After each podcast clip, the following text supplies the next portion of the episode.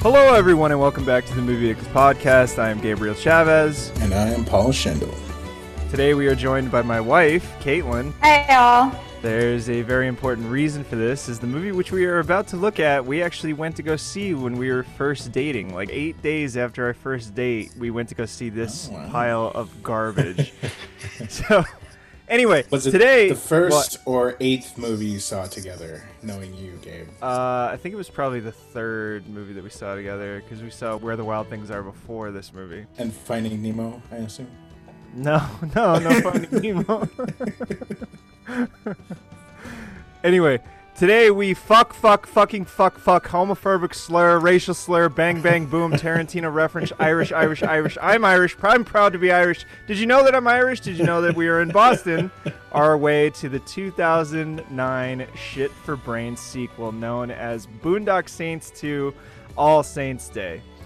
But first, this is a comedy podcast. If you've not seen the movie we are about to shit on and you want to avoid spoilers, stop now. But if you don't care about spoilers and want to laugh and learn why this movie sucks so bad, hide in that crate over there and scream as loud as you can while fighting with your brother like the alcoholic stereotype that you are and shoot a bunch of people with us. Without further ado, let's hand it over to Pablo Francisco. The McManus brothers are living a quiet life in Ireland with their father. But when they learn that their beloved priest has been killed by mob forces, they go back to Boston to bring justice to those responsible and avenge the priest.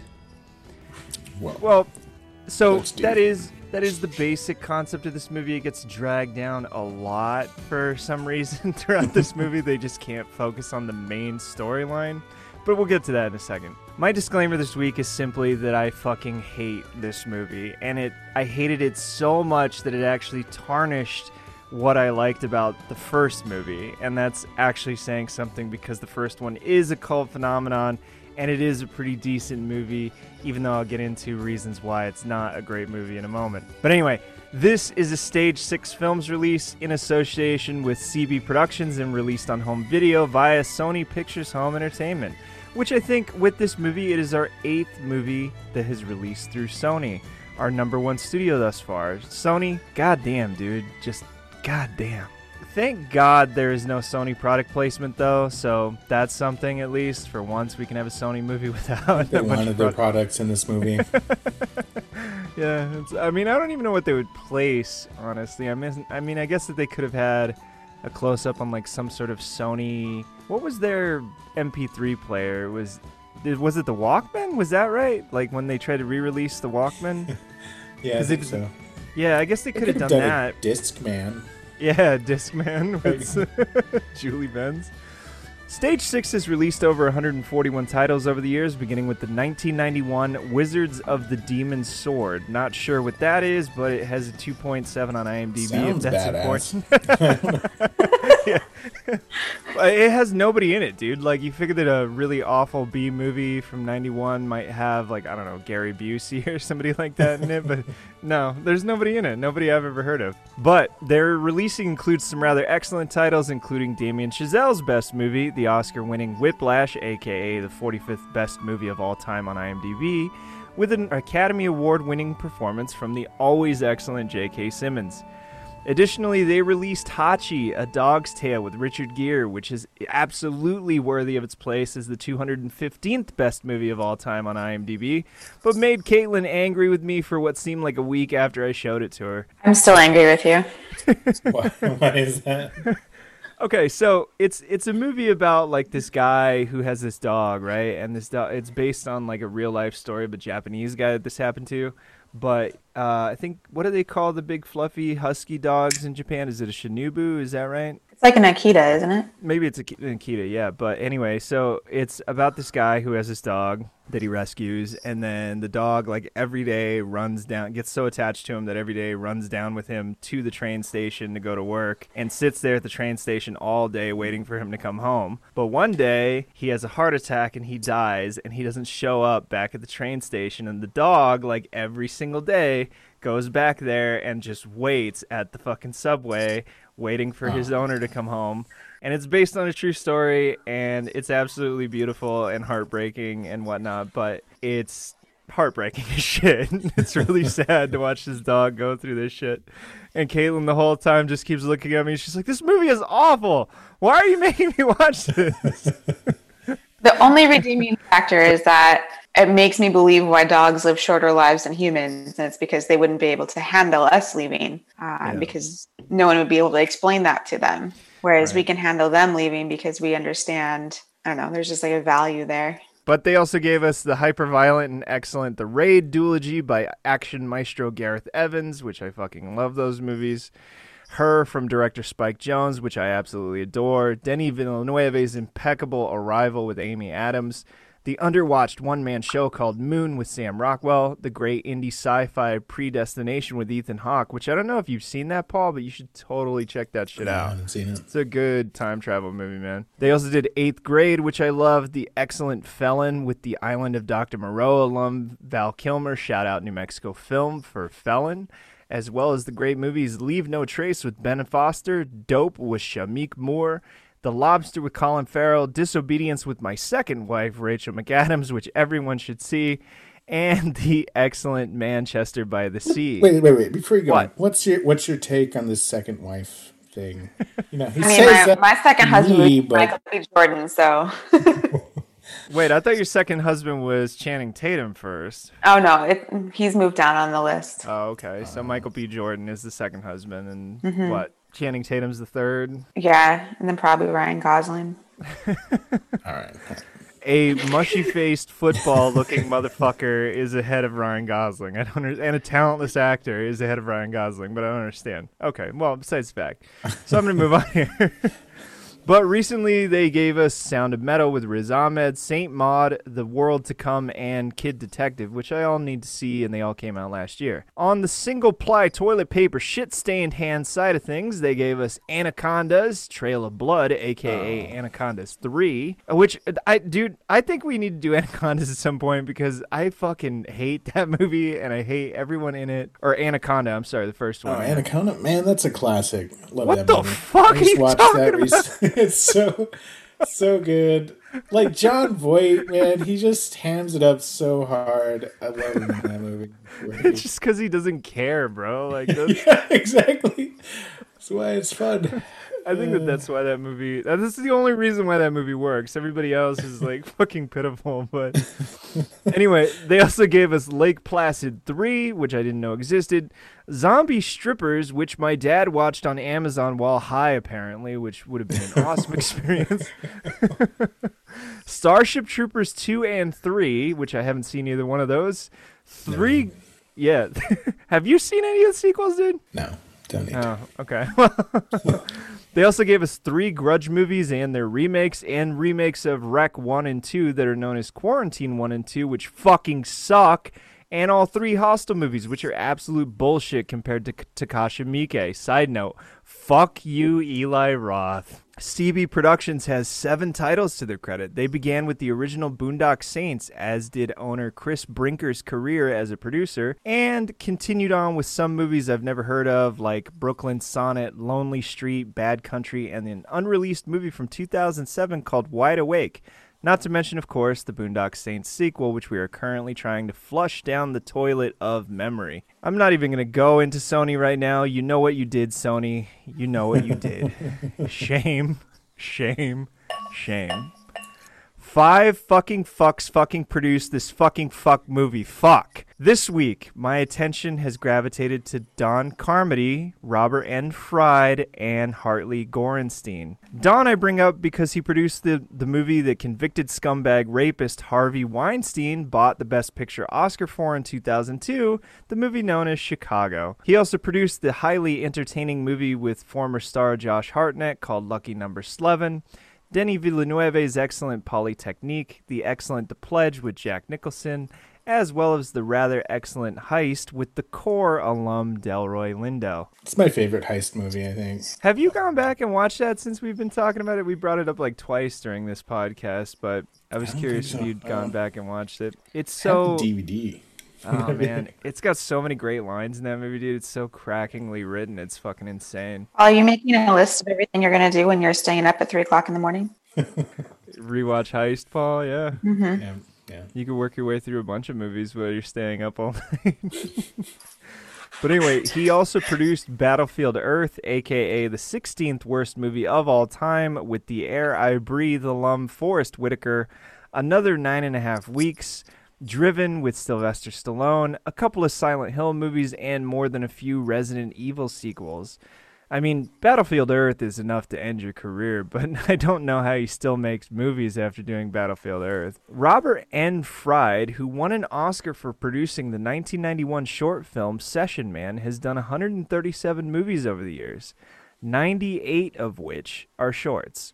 On the feature side, he produced Blackhat alum Michael Mann's excellent movie Collateral with Tom Cruise, the football classic Rudy with Sean Astin, aka Samwise Gamgee, and that's it for good movies. If we flip the diaper over, however, we see mm-hmm. So I Married an Axe Murderer, Man of the Year with the late great Robin Williams and Gigli alum Christopher Walken, The Man with Sam motherfucking Jackson, and Godzilla from 10,000 BC alum Roland Emmerich. And goddamn, what is there to say Oh, about Godzilla? the 90s Godzilla. Yep, Yeah, 98, okay. yep. What is there to say about Godzilla, Paul, besides it's worse than if a real reptilian monster ate New York City and shat out its remnants? but but wait, wait, wait for a second, Paul. Wait, if are you that sure you want to go that route, Gabe? What if that Yeah. really happened? You would rather Okay. just Yeah. spend the two hours watching bad movie versus having Godzilla actually rampage through the city. Well, I don't know. I mean, it's a hard choice for me, but I, I have a real hypothetical here, Paul. If that did happen and Godzilla did shit off the coast of New York, wouldn't the shit pile just be called New Jersey, or am I being too mean? Sorry, New Jersey. Lastly, for the producers is Hartley Gorenstein. While he is a producer on 16 episodes of the excellent hyper-violent TV show The Boys on Amazon Prime, as well as the Oscar-winning movie Room that won Brie Larson her Oscar and Caitlin did not enjoy. It's just the book is so much better and impossible to write as a movie because the narrator is a five year old boy. Have you ever seen that, Paul? Room? No, I've been meaning to watch it, but uh, Add it to your depressing.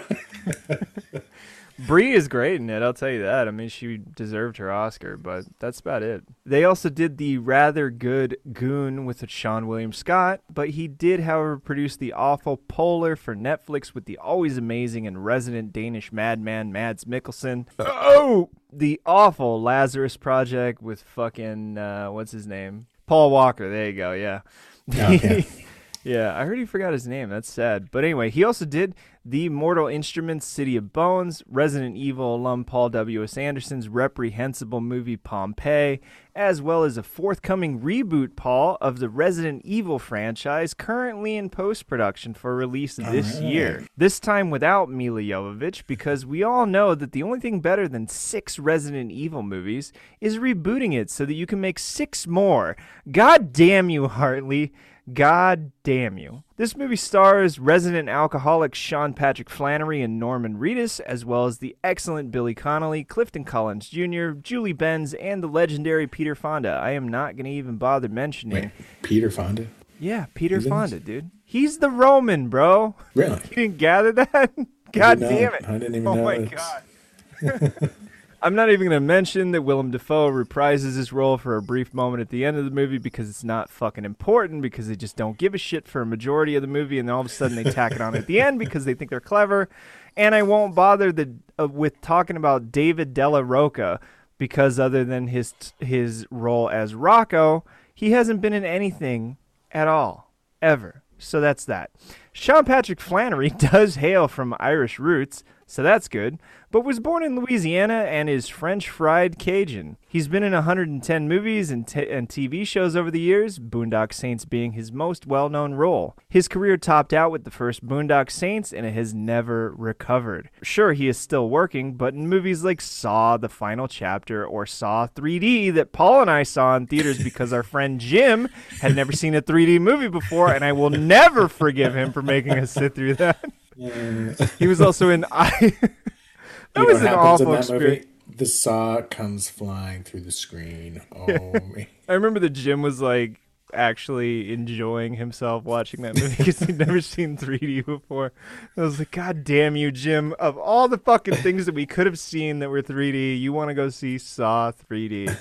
but besides the fact, he was also in ICU with Sylvester Stallone, which is fucking awful, and Suicide Kings, again with Gigli alum Christopher Walken. In fact, of his 110 roles credited, I've only seen five, two of which are Boondock Saints movies. And none of the others are on my list. It's not even like a peripheral thing that he had like a supporting role in some random movie that I wanted to see. Like, literally nothing that this guy has been in is anywhere close to my sphere of wanting to watch. So, Anyway, Norman Reedus, on the other hand, is the Keanu Reeves of the duo to Sean's Alex Winter, so to speak. So if you can imagine that. Norman has less credits at 82, and he does, however, have a greater body of work. While the once great show The Walking Dead is his most well known role besides Boondock Saints, He's also been in Ridley Scott's classic American Gangster. He is excellent in the 2005 serial killer thriller Antibodies. He's a lot of fun in Guillermo del Toro's rather excellent Blade 2 as Scud, as well as Del Toro. Yeah. Yeah, you is, remember uh, him now. Krispy Kremes. Yeah, okay. I really like Blade 2, by the way. I, Oh, I have a lot of fun watching that movie. But he was also in Del Toro's movie Mimic and is fun in the comedy Stretch as well as Triple Nine from the Road director John Hillcoat. Side note, Triple Nine has an absolutely insane star-studded cast. Check it out. I think it's currently on Netflix right now. However, he has a lot of shit stains crossing his underoos. Deuces Wild, Hello Herman, Pawn Shop Chronicles, and the Vacation remake by the same name with Ed Helms. I don't even know if you knew that they had remade Vacation, Paul, or of National Lampoons. yes, of National Lampoons. I have not, and, And they- never. And he was in 8 Millimeter with Left Behind alum Nicolas Cage. Billy Connolly is an excellent comedian. That's what you should know about him. And that everyone should watch the 2005 documentary Fuck by director Steve Anderson. It's brilliant. On the feature side, he's lent his voice to Pixar's Brave. He perfectly embodied Dáin in The Hobbit, The Battle of the Five Armies. Fuck you, Paul. I don't want to hear it. He's great as he's great as Seb as Seb in The Last Samurai with Tom Cruise. Fuck you, Paul. I don't want to hear it. but the real coup de grace in his bag of more than 39 features is Fido, which he plays the lead character who is a zombie being taken care of as a pet. It's fucking fantastic, and I won't besmirch Billy by even bothering to talk about his bad movies. Which most certainly do not contain Garfield, A Tale of Two Kitties, Beverly Hills Ninja, or Indecent Proposal. Clifton Collins Jr. is the same way. He's an excellent actor who is in some bad shit. Check out Capote with the Oscar winning performance of the late great Philip Seymour Hoffman, whom I miss every goddamn year. Like every Oscar season, I Wait, miss who's that this man. guy we're talking about? Clifton Collins Jr., the Mexican in this movie. Uh, Also, check out Traffic from director Steven Soderbergh, The Last Castle with Robert Redford and the late James Gandolfini, Westworld on HBO, his two episode role on the show Southland, which I will never shut the fuck up about. I will keep talking about that. Once Upon a Time in Hollywood, Waves, Menace to Society, Babel, Brothers, Shout Out New Mexico Film, Dead Presidents, Pacific Rim, and Tigerland, as well as Sunshine Cleaning, Shout Out New Mexico Film again. Oh, and Crank High Voltage. I don't give a shit if Crank High Voltage is lambasted by critics. It's one of the most entertaining action movies I've seen in years, so that's that. Julie Benz, who plays Willem Dafoe in this movie, I'm not joking, she plays Willem Dafoe in this movie, was in Dexter as Dexter's love interest. That's all I've seen from her, or give a shit about her in. She is also in a really small role in As Good as It Gets and is in Rambo from 2008, aka the movie where Stallone pops people like blood sausages, which I don't remember her in actually. I think that she plays like one of the random people in that movie. she's that one of the so- missionaries who is trying to convince Rambo that people are good and shouldn't be murdered all the time. It doesn't work. yeah, it doesn't work. This leads us to Peter Fonda, two time Oscar nominee Peter Fonda, the late, great Peter Fonda. He's most well known for his tremendous work in Easy Rider, shout out New Mexico film, but he's also in the excellent 310 to Yuma with Christian Bale and Russell Crowe, proud New Mexico shout out. The Limey, Ulee's Gold, and The Harvest with Michael Shannon. I think it's awful that he was in House of Bodies with Terrence Howard, The Runner with Left Behind, Hamfest, Nicolas Cage, Ghost Rider again with Nicolas Cage, and he was in Wild Hogs. Begrudging New Mexico film shout out. Anyway, this movie was written by the Boston Trash, who was not raised in Boston, nor was he born there, known as Troy Duffy, and his jerk off brother Taylor Duffy. I bring up where he was born and raised because this man came from means. His father was Harvard educated and made Troy as a child read the classics and give book reports on them. And his family would buy up hotels along the Connecticut and Maine coastline and renovate them.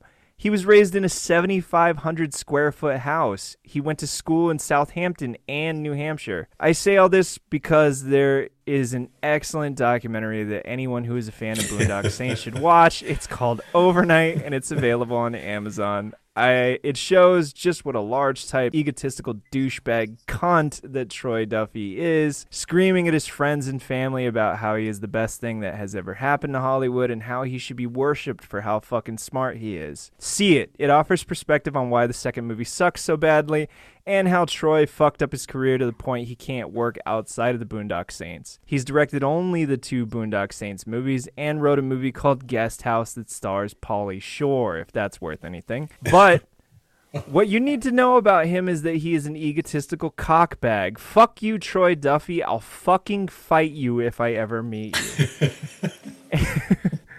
anyway, this movie was released on October 30th, 2009, in 524 theaters and was produced for $8 million, the same budget as the first movie. It opened in 14th place with a $546,687 weekend. Above it were the Coen brothers' A Serious Man in its fifth week, the hilarious Zombieland in its fifth week, Cloudy with a Chance of Meatballs in its seventh week, the awful Amelia Earhart biopic with the core alum Hilary Swank in its second week, the awful Cirque du Freak with Step Brothers alum John C. Reilly in its second week, the awful remake of The Stepfather in its third week, Astro Boy, the terrible Saw 6 in its second week, the excellent but depressing Where the Wild Things Are in its third week in the number 5 spot, Couples Retreat, the stupid law abiding citizen the Hollywood Hackfest called Paranormal Activity in its sixth week. And finally, topping the U.S. box office this week was the Michael Jackson documentary that is proudly profiting off of Michael's death with its $23 million opening weekend called This Is It. Out of the 14 movies I listed, 10 of them sucked. I don't know how the US keeps eating up shit movies, but maybe coronavirus has reset that. Or not. I don't know. We'll see what happens when all this stops. Over its 428 day release schedule, Boondock Saints 2 would go on to make $10.273 million domestically and $356,000 worldwide, bringing its overall to $10.629 million, so barely breaking even with its shitty advertising. But campaign. the DVD sales, man. Oh, hang on a second. On video, this movie made an estimated 31.645 million up against the original's estimated 70 million dollar home video release. It did, however, make 337.14 times the amount of money that the original Boondock Saints made in theaters. So that's something. this gross makes Boondock Saints 2 the 5046th movie of all time at the domestic box office behind the 2009 Kate Beckinsale thriller Whiteout and ahead of the 2002 animated IMAX short Santa versus the Snowman 3D. yeah, an IMAX short is in the same area. What the fuck kind of company is that? Like, had you even heard of either one of those before I mentioned them, Paul? Whiteout or Santa? Versus the uh, Snowman. Internationally, this movie ranks as the 11,424th box office record holder of all time, behind the 2018 Argentinian drama The Quietude, but ahead of the 2012 German Norwegian drama Two Lives with the excellent Liv Ullmann. The country that responded the least to this pile of vomit outside of a bar in Boston was Japan with its $68,906 opening. As you might remember from our episode 29 podcast, The Island of Dr. Moreau, the highest grossing movie of all time in Japan was 2001's Spirited Away by anime maestro Hayao Miyazaki with a 30.8 billion yen gross, equivalent of 252.8 million US dollars. At an average cost of 1,266 yen per ticket in 2009, or $12.83 American, that brings total Japanese asses and seats to 5,370.69 people saw this movie opening weekend in Japan. God damn it, so close to seeing Camille again, man. We haven't had a partial amputee on any of these for a while. What what constitutes a partial amputee? Well, we have a 0.25 person, a 0.5 person, and a 0.75 person. Uh, Every but once no in a while, no the- point six nine. yeah, 0.69 is uh, that's unfortunate. I should have come up with some sort of 69ing joke for that. With a population of 128 million people in 2009, that means that 4.196 one hundred thousandths of Japan's population made it out to hear two Irish drunks yell fuck and homophobic and racial slurs at each other in 2009. The Boondock Saints 2 has a middling 6.3 out of 10 on IMDb with 61,468 votes. A Man, that's one of the highest ratings uh, I think we've done so far. On well, IMDb. besides Avatar. Well, besides Avatar. It also has a 24 on Metacritic and a splatty 23% on RottenTomatoes.com with a 58% audience sc- score. he didn't make it for the critics, Gabe. Yeah, well, that's obvious. Compare this with the original's 28% critic score and 91% audience score, and the writing is clearly on the wall. Boondock Saints 2 is dead on arrival with the critics, as is the original, and a one time wonder with audiences. So, why is Dickhead Duffy trying so hard to make a fucking prequel series? He's trying to turn this into a fucking TV show. I don't know damn why. Well, he's got nothing else he can do. Yeah. By the way, the documentary that I spoke of earlier called Overnight, it has a 78% on Rotten Tomatoes and is certified fresh. Anyway, this Metacritic score puts Boondock Saints 2 in the same league as episode 38's movie called Kazam, episode 33's movie called Step Brothers, and episode 15's movie called Hollow Man. This movie ranks highest amongst. Let's let Caitlin choose this one real quick. Who do you think that this movie ranks highest amongst, Caitlin? Forty year old white men. Believe it or not, it's females aged 18 to 29 with a 7.2 out of 10. And lowest amongst, I have to guess lowest too. yep, I would say like 30 30 year old women. males aged less than 18 with a 6.0 out of 10. This is one of those weird movies that we've come across, Paul, where it's like the absolute opposite of whatever demographic that we thought might actually respond Yeah. to this fucking thing. But this week, I am fucking, fucking, fuck, fuck, fuck, fucking, fucking, fucking fucked by the 6,451 people, or 10.5% of the voters, who rated this movie a perfect fucking 10 best movie ever made on IMDb. My vote stands with the 3.1%, or 1,934 others who rated this as a perfect 1 on IMDb. My reviews this week begin with Stephen Cole from Globe and Mail. Steven empties his 5,000 round clip with, quote, Imagine Quentin Tarantino if he got his brow lowered, end quote. Original score, 2 out of 5 stars. MaryAnn Johanson of Flick Philosopher inebriates, quote, riotously awful and simultaneously vile. This orgy of sexualized violence with no po- has no point except to give itself something to jerk off to, end quote. Original score, zero out of five stars. My last favorite review is a little longer, but it comes from my favorite critic, Roger Ebert. Ebert screams. They're guns they typically use while leaping in slow motion off concealed trampolines while firing at the camera. if they if they jump side by side, does it make it harder for the enemies to miss at least one? Can you fly forward through the air while firing two heavy duty handguns without your arms jerking back and smacking you in the chin? Would that violate one of Newton's laws? Just asking. There's a lot of pious Roman Catholic iconography, though no one except the beloved executed priest ever goes into a church for purposes other than being murdered. The lads are loyal to the church in the same way their fans are loyal to the Bears. They aren't players themselves, but it's their team and don't mess with it. They do hold a quasi religious ceremony, standing in a circle with a pal and vowing to never, ever stop smoking or drinking or attend an AA meeting. Drinking doesn't bother them anyway. They chug whiskey like Gatorade. The only thing that bothers them, and they're super sensitive about this, is the slightest suggestion that they're gay. End quote. Original score, one out of four stars. Lastly, this week we examined the director's cut of the Boondock Saints 2 All Saints Day, and it is an arduous 138 minutes long, 20 minutes longer than the theatrical version, and is rated R for bloody violence, language, and some oh, nudity. Oh God, that's why it was so long. Jesus, I was sitting there like, when the fuck is this gonna end? It just keeps going. Okay, it's the director's cut. It's the director's cut, yeah. You can see how self serving it is and self masturbatory it is, too. So, Paul, Ted Williams stands on second base. The 30 year old left fielder from San Diego stands at 6 foot 3 inches tall.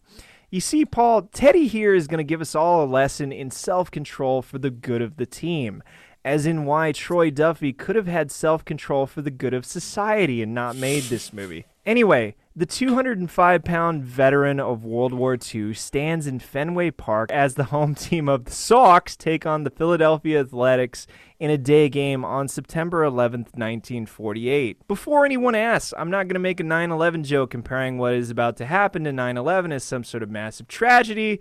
I would literally strain my back from such low hanging fruit. 21,415 fans sit in the 57.4% full park. September in Boston yields a beautiful sunny day punctuated by intermittent clouds. A crack from the bat of teammate Billy Goodman snaps Teddy out of his daydreaming. The ball grounds directly to shortstop Eddie Joost of the Phillies. As Teddy sees this occur, he decides, fuck it. I fucking can make a fucking run on the fucking home plate and steal some fucking bases in this fucker. Yes, Troy, I am making fun of your dialogue and of Rocco. Fuck you. As Teddy runs, Joost makes the play and grabs the ball. But somehow the ball travels up his glove, up his fucking sleeve, and ends up in the inside back of his shirt. Joost frantically rips and swats at his body and back, trying desperately to remove the ball as if a swarm of bees has attacked the six foot tall string bean righty from San Francisco. Teddy keeps running but slows down as he sees this drama unfold. Joost keeps up the funky chicken as he finally resorts to ripping his shirt tails out of his pants to loosen the ball. His tails untucked, the errant ball drops to his feet. And here we find dear Teddy. You see, rather than Teddy control himself and easily steal the bases ahead of him to put the Sox up, he stopped near third to watch eagerly the drama before him, laughing hysterically at the absurdity of the event. As Joost finishes his jig, he sees the in tears with laughter Teddy hanging out without a care in the world. Teddy has forgotten himself and forgotten to run the 90 feet to home base. Joost later recalled, quote, I picked up the ball and ran over to third base and shook the ball in Teddy's face and yelled at him, Okay, god damn you, you can run now, end quote.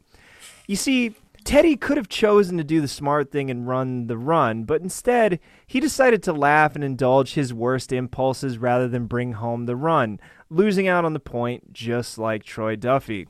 we flash back in time, Paul, to the plate as you stand in the shoes of Phillies pitcher Joel Coleman. It's the bottom of the sixth as you see Billy Goodman on the mound. It's been a no hitter game thus far for you, Paul. You've been pitching like a madman. So, what's the worst that could happen? Just then, you wind up and you pitch this motherfucker to me, Paul. I'm Troy Duffy. If you don't know, I'm the greatest fucking filmmaker that's ever lived. And I'm responsible for the greatest movie ever written and directed and edited, by the way. Boondock Saints, okay. I made that movie despite everyone in Hollywood trying to stop me. Even Harvey Weinstein, that fucking asshole, you know. He, he invited me up to his hotel room, but, you know, you know what? It, it's fine. Men don't cry. Don't cry. cry. don't cry. Don't cry. Nothing happened. Doesn't matter what happened. Nothing happened. Okay, okay. So we're gonna make we're gonna make this this movie that's totally not gay in any way. Nothing ever happened in the hotel room. I swear to God. It's totally Okay. not gay. It's called Boondock Saints 2, Sure. and we're gonna make the same movie again, but longer and with the same number of people in it. Great. It's gonna be amazing. Great. Because goddamn, I am so good. I am so good. Sounds like it. Sounds like it. Yeah. Yeah, and we're gonna have even more homophobic and racist remarks in this movie because that's that's what the people want. Yeah. You know, I know I know what people want. Unlike these fucking losers in Hollywood, who think they can just watch marketing data and all this shit. I know because I come from the streets. Okay, okay. Okay. I, I'm a bouncer in a bar because Sure. I forgot to put in a little piece in my contract that gave me uh, rights to the DVD sales uh, of Boondock Saints. So, uh, yeah, this time I'm not going to do that. There's going to be a deal where I actually make money on the movie this time. I'm around Okay. because I'm goddamn good. All right, and it's going to make millions, hundreds, hundreds of millions. because it's the best movie ever, as I understand. it. I mean, it's going to be twice the movie that Boondock Saints was. Okay. That's why it's called two. double, Yeah. double All trouble. Saints, All Saints Day, Double Trouble. Great, great, great. How much you need for this fucking thing? Because uh, you know, Troy, I got to tell you, man, I haven't, I haven't seen you in over ten years, and the last time that I saw you, you told me to go fuck myself, and that I was a cunt. so, how much money you want for this thing? I think 30 million should cover Nope, No, I'm sorry, Uh, can't do thirty it. You stupid fuck, you piece of shit. Calm down. Give me the fucking 30 million dollars. What happened with Harvey Weinstein? You want to explain No! that? I don't Then I'm only gonna about get. then I'm only gonna give you eight. All right. All Calm right. down. Fine. Be grateful for what you got. Just don't, don't make me cry, all right? I just- Fuck out of my office, tough guy. so, Paul, had you had you seen this before? No, I don't think I have, actually. Okay. So give me. I give me- remember I remember it came out and you went to see it and you were like, God damn it. So I decided that it wasn't worth my time. so give me your opinion first off on the first one. How do you feel about the first one before you go into this? You know, I haven't watched it in a long time. When I saw it in college, it was very entertaining. I feel like if I watched it again today, I would kind of be like, "Oh, that's uh, hasn't aged well." You know, I don't know, but uh, it's been a long time, and Right. when I did watch it, I enjoyed it for being Okay. kind of dumb but fun movie. Yeah. So I don't. Yeah, it is. All right, so uh, I'm gonna jump to you in a second, Caitlin. But how did you feel about this movie when you saw it? God damn it! Besides it, was being really just- fucking long. Yeah, it was really boring, and yeah, the the homophobic and racist remarks just kept coming, and Non-stop in this movie. yeah, and the And this oh, was man. 2009, which is the most strange thing about that is that it it kind of flew back in '99 when the first movie was released because Yeah. like they we still hadn't had that sort of conversation in America yet, or rather we weren't beginning those conversations. And like in 2009, it just seems extremely late for this kind of shit, which I find really Yeah. fucking weird about this movie. never gonna change. Never gonna change. I'd also argue that the second one had more slurs. That's how I feel. I don't remember it being so homophobic and racist. Yeah. in the first movie, but it's been a long I mean, time since I've Caitlin just rewatched the first one today in preparation for this after watching the second one with me a couple days ago or whatever it was. So let's jump to you, Caitlin. First of all, how did you feel about the first movie? Um, it's definitely one of my favorite movies. I think for me, there's a nostalgia element to it. Uh, it reminds me, while you were in college, I was in high school. Um, Calling me we- old? we um we would do movie nights with my friends, and this was one of the movies that we'd watch over and over again. So I just remember watching it with my friends. But I, I do enjoy the story. I mean, I agree, it's completely entertaining. It's not trying to be anything it's not in the first one. Yeah. And and some parts of it are still hilarious. So I don't know if I would say it holds up, but there's still an, an element of joy in watching it. Mm-hmm. Yeah. So when when we had seen this movie, when I took you to go see this movie because I knew that Boondock Saints was one of your favorites, I know that I got your reaction back then, but give me your reaction after watching it a second time. Oh, it's awful. It goes on forever, as Paul has already established. I'm pretty sure even just the regular one goes on forever, not just the director's cut. Yeah. And this one tries way too hard. What's the lady's name who's trying to be Smecker? Julie Benz. Yeah, that just doesn't work at all.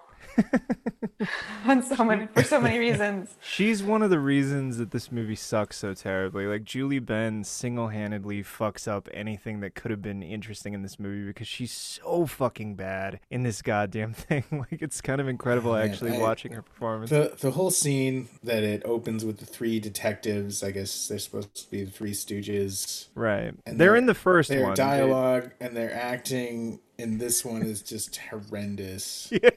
I'm not sure if maybe better actors could have pulled it off with the dialogue that they were giving, but Right. they're just awful. And then she comes into the scene and it just gets worse.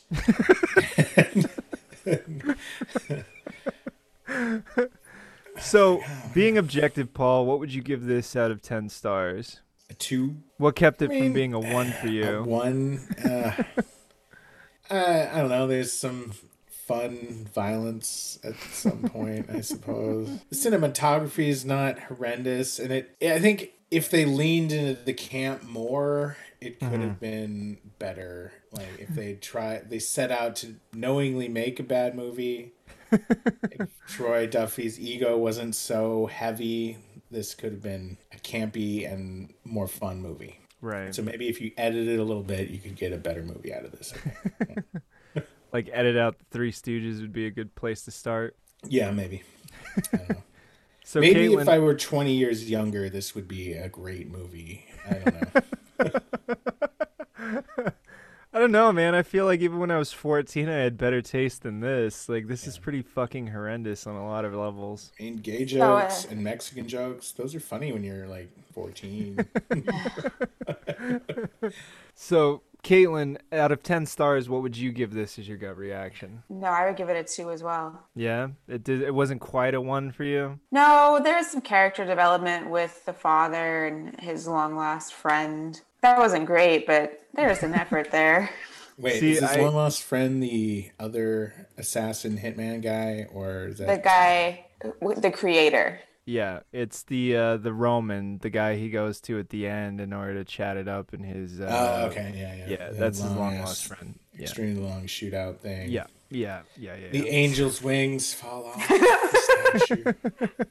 Wow, what imagery! Yeah, yeah. So anyway, jumping into this, Paul, I I hate the goddamn melodramatic voiceover and the unmotivated camera moves when Rocco is walking into the church. Like set against an even more melodramatic choral hymn, right? And it's 10 fucking cuts in less than a minute just to get him to the fucking front door of the goddamn church, right? This is like a really bad MTV music video. Like just no place, no geography, just a bunch of cuts and a bunch of movement. This is like Michael Bay type shit. And it pisses me off because he What knows was that the the point? What was the point of that opening scene with Rocco? walking into the church. It was like giving him like a an, a coda, so to speak, of like from the first movie because he just dies on the floor in that fucking shitty back room, and so this was giving him like some sort of coda in order to like set him set up the movie and also make us feel at home because it's Rocco. But I, I remember that he's dead, so I'm wondering what's the point? Why is he here? Is he alive again? I don't Is this going to be a zombie movie? Maybe that would have been better.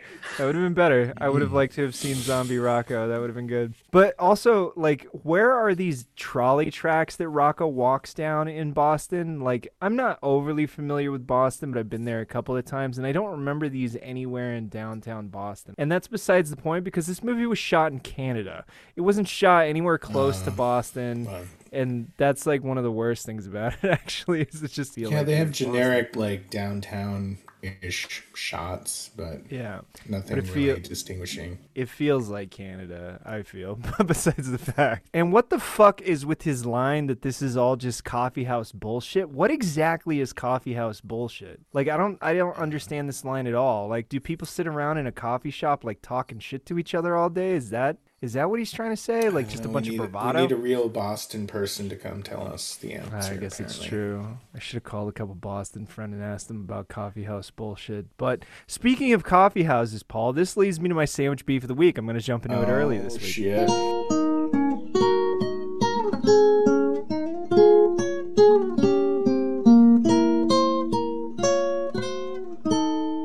Was a really famous cafe diner called Jackson Hole in Jackson Heights, Astoria, Queens, right? You may recognize it from the scene in Goodfellas at the beginning where we meet adult Ray Liotta. It's the first scene that Ray Liotta's in. As the truck driver goes in to get a bite to eat, and Ray and Joe Pesci steal the trailer near the beginning of the movie. So, anyway, it's that chromed out diner that's like supposedly by the airport, which it is. It's close to LaGuardia. But one day, as I'm working on Bull season one, that awful, awful show, we are at the diner at 6 a.m. building a lighting rig in the ceiling. So the kitchen crew is there and they're prepping and they ask us rather graciously if we want breakfast. I accept, as do the other guys, as I am starving, and they queue up their menu. Wait a second, Gabe. Are you going to shit on a free breakfast? yes, I am. They're they are famous for their burgers, and I think fuck it, burger time knows no bounds, man. I'm gonna do it. 6 a.m. Have a burger, fuck it. And I ordered the Wyoming burger, right? Simple, barbecue sauce and bacon with a couple onion rings on top. I asked them for rare as I usually like it, and 10 minutes later, bam, a fucking huge burger that's half a pound sits in front of me on the counter. I finish my task at hand and sit down to eat with the fellas and bite into it. Let me tell you something. It could have been great had it not been that apparently rare at Jackson Hole means raw. You know when you first start grilling a burger patty, Paul, on the griddle and it turns gray before it starts browning, right? It gets that little gray Yeah, tone in yeah. it. So Steamed that burger. Yeah. that was the patty. It was gray on all sides. Half a pound of gray cold meat. It had the texture of mashed potatoes, and I gag instantaneously and spit it back out. I let the guys finish as I asked for a box to go and pack it up, explaining that I wasn't hungry yet, but I'll save it for lunch. While I did this to be courteous and accepting, Do you order What? a rare burger everywhere you go? Because I don't trust 90% of places to make me a rare burger. I mean, anymore. yeah, I, I order rare at basically every place that I get a burger. That's how he knows whether it's a good restaurant. Ah, Yeah, all I can taste all the meat, you know, and if the meat's worth the shit. It does give you uh, some material later on, I suppose, when they up. But while I did do this to be courteous and accepting around the guys who were clearly enjoying their burgers, mine found its way into the garbage at the stage when we moved out of there in a couple of hours. I don't want to belabor the point, but while I it was presumptive of me to order a burger at 6 a.m., cooked meat knows no time. You have to fucking cook the burger patty, Jackson Hole. I say it quietly this week and with respect. Go fuck yourself for that indiscretion. This action felt to me like I was Joe Pesci walking into an empty club with Vinny and Frankie, completely blindsided at 6 a.m. Try again, Jackson Hole. Until next time, go fuck yourself.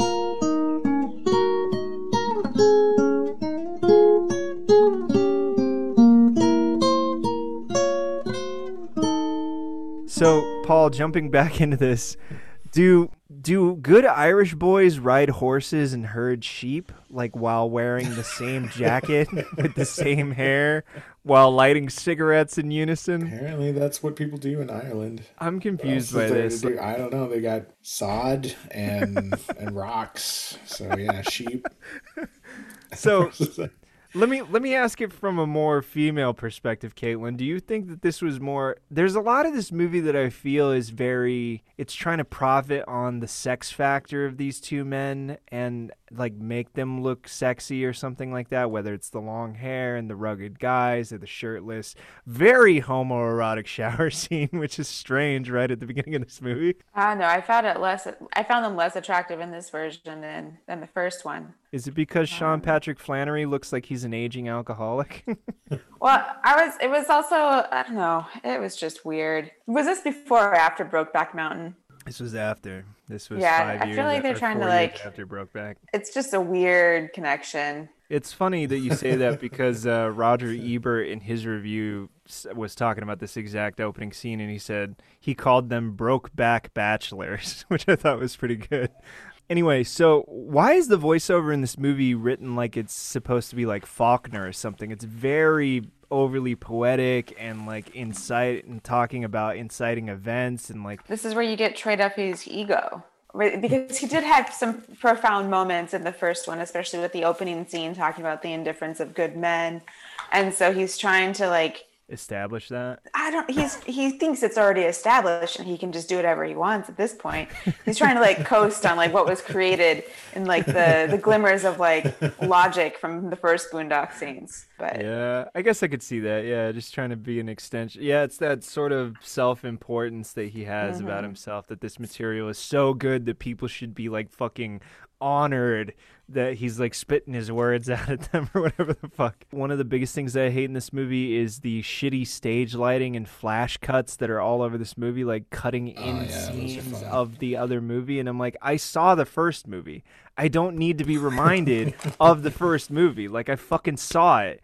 And to just do that, it just drags down the whole That was, goddamn like, enterprise. Ten years ago. yeah, it was 10 years prior to this movie. You know, Paul, after seeing the movie Spotlight, how do I know that this priest wasn't a diddler? Like, Spotlight was all about diddling priests in Boston. Is this guy gets shot in the back of the head. is it possible to think about a priest anymore without it being connected with pedophilia in some fashion?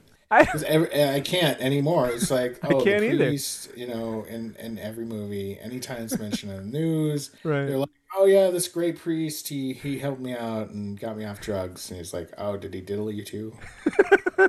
No, just your son. And and and it's sad. it's sad, really. But uh, yeah, there you go. That's where we live right now. in This Yeah, that's the place that we are, yeah. Father McFeely and his private patent. Wait, chat. was 2009 like pre diddling or post diddling? Post. I think it was Post-diddling? yeah, post diddling. Okay. I think the big break was like in 2005 or 2006 that they broke that story in Boston, something like that. So yeah, this is post diddling. So why would the Irish priest travel all the way out to see them to tell them about the priest in Boston, right? Like he drives up and like runs in in the middle of the night and it's raining. Like this isn't the uh. 15th century. Like these motherfuckers have Google, surely. Maybe maybe they just. I mean, that cabin looks pretty rustic that they're living in. With the the like campfire stove inside that looks like you're in Skyrim. Yeah. Yeah. don't know, they're, they're off the grid, man. They're All right, living so the real deal life. And then they have to use the, the sheep shears to cut their hair. They don't have clippers or anything. right. So I'll buy that for a second, but I'll ask. So the way that they reveal the boys are called back to Boston is that a bad guy kills a priest in the same way that the boys would have killed someone, right? But given the high-profile nature of the killings in the first movie and the fact that they did it in front of a fucking audience and they showed their entire face and everything. This wasn't a secret as to how the, the to call the boys out, right? Like everybody knew that this was the boys' MO and how they did it and shit like that. So I'm honestly surprised that it took 10 fucking years for someone to call them out. Like especially since crime hasn't stopped in Boston in these last 10 years since the first movie. If if anything, it's increased, you know what I mean? I mean, people seem to have a reverence in this universe for the Boondock Saints, and so no one dared think of doing it until until now. especially the mafia since they killed the mafia boss in the first Right. movie.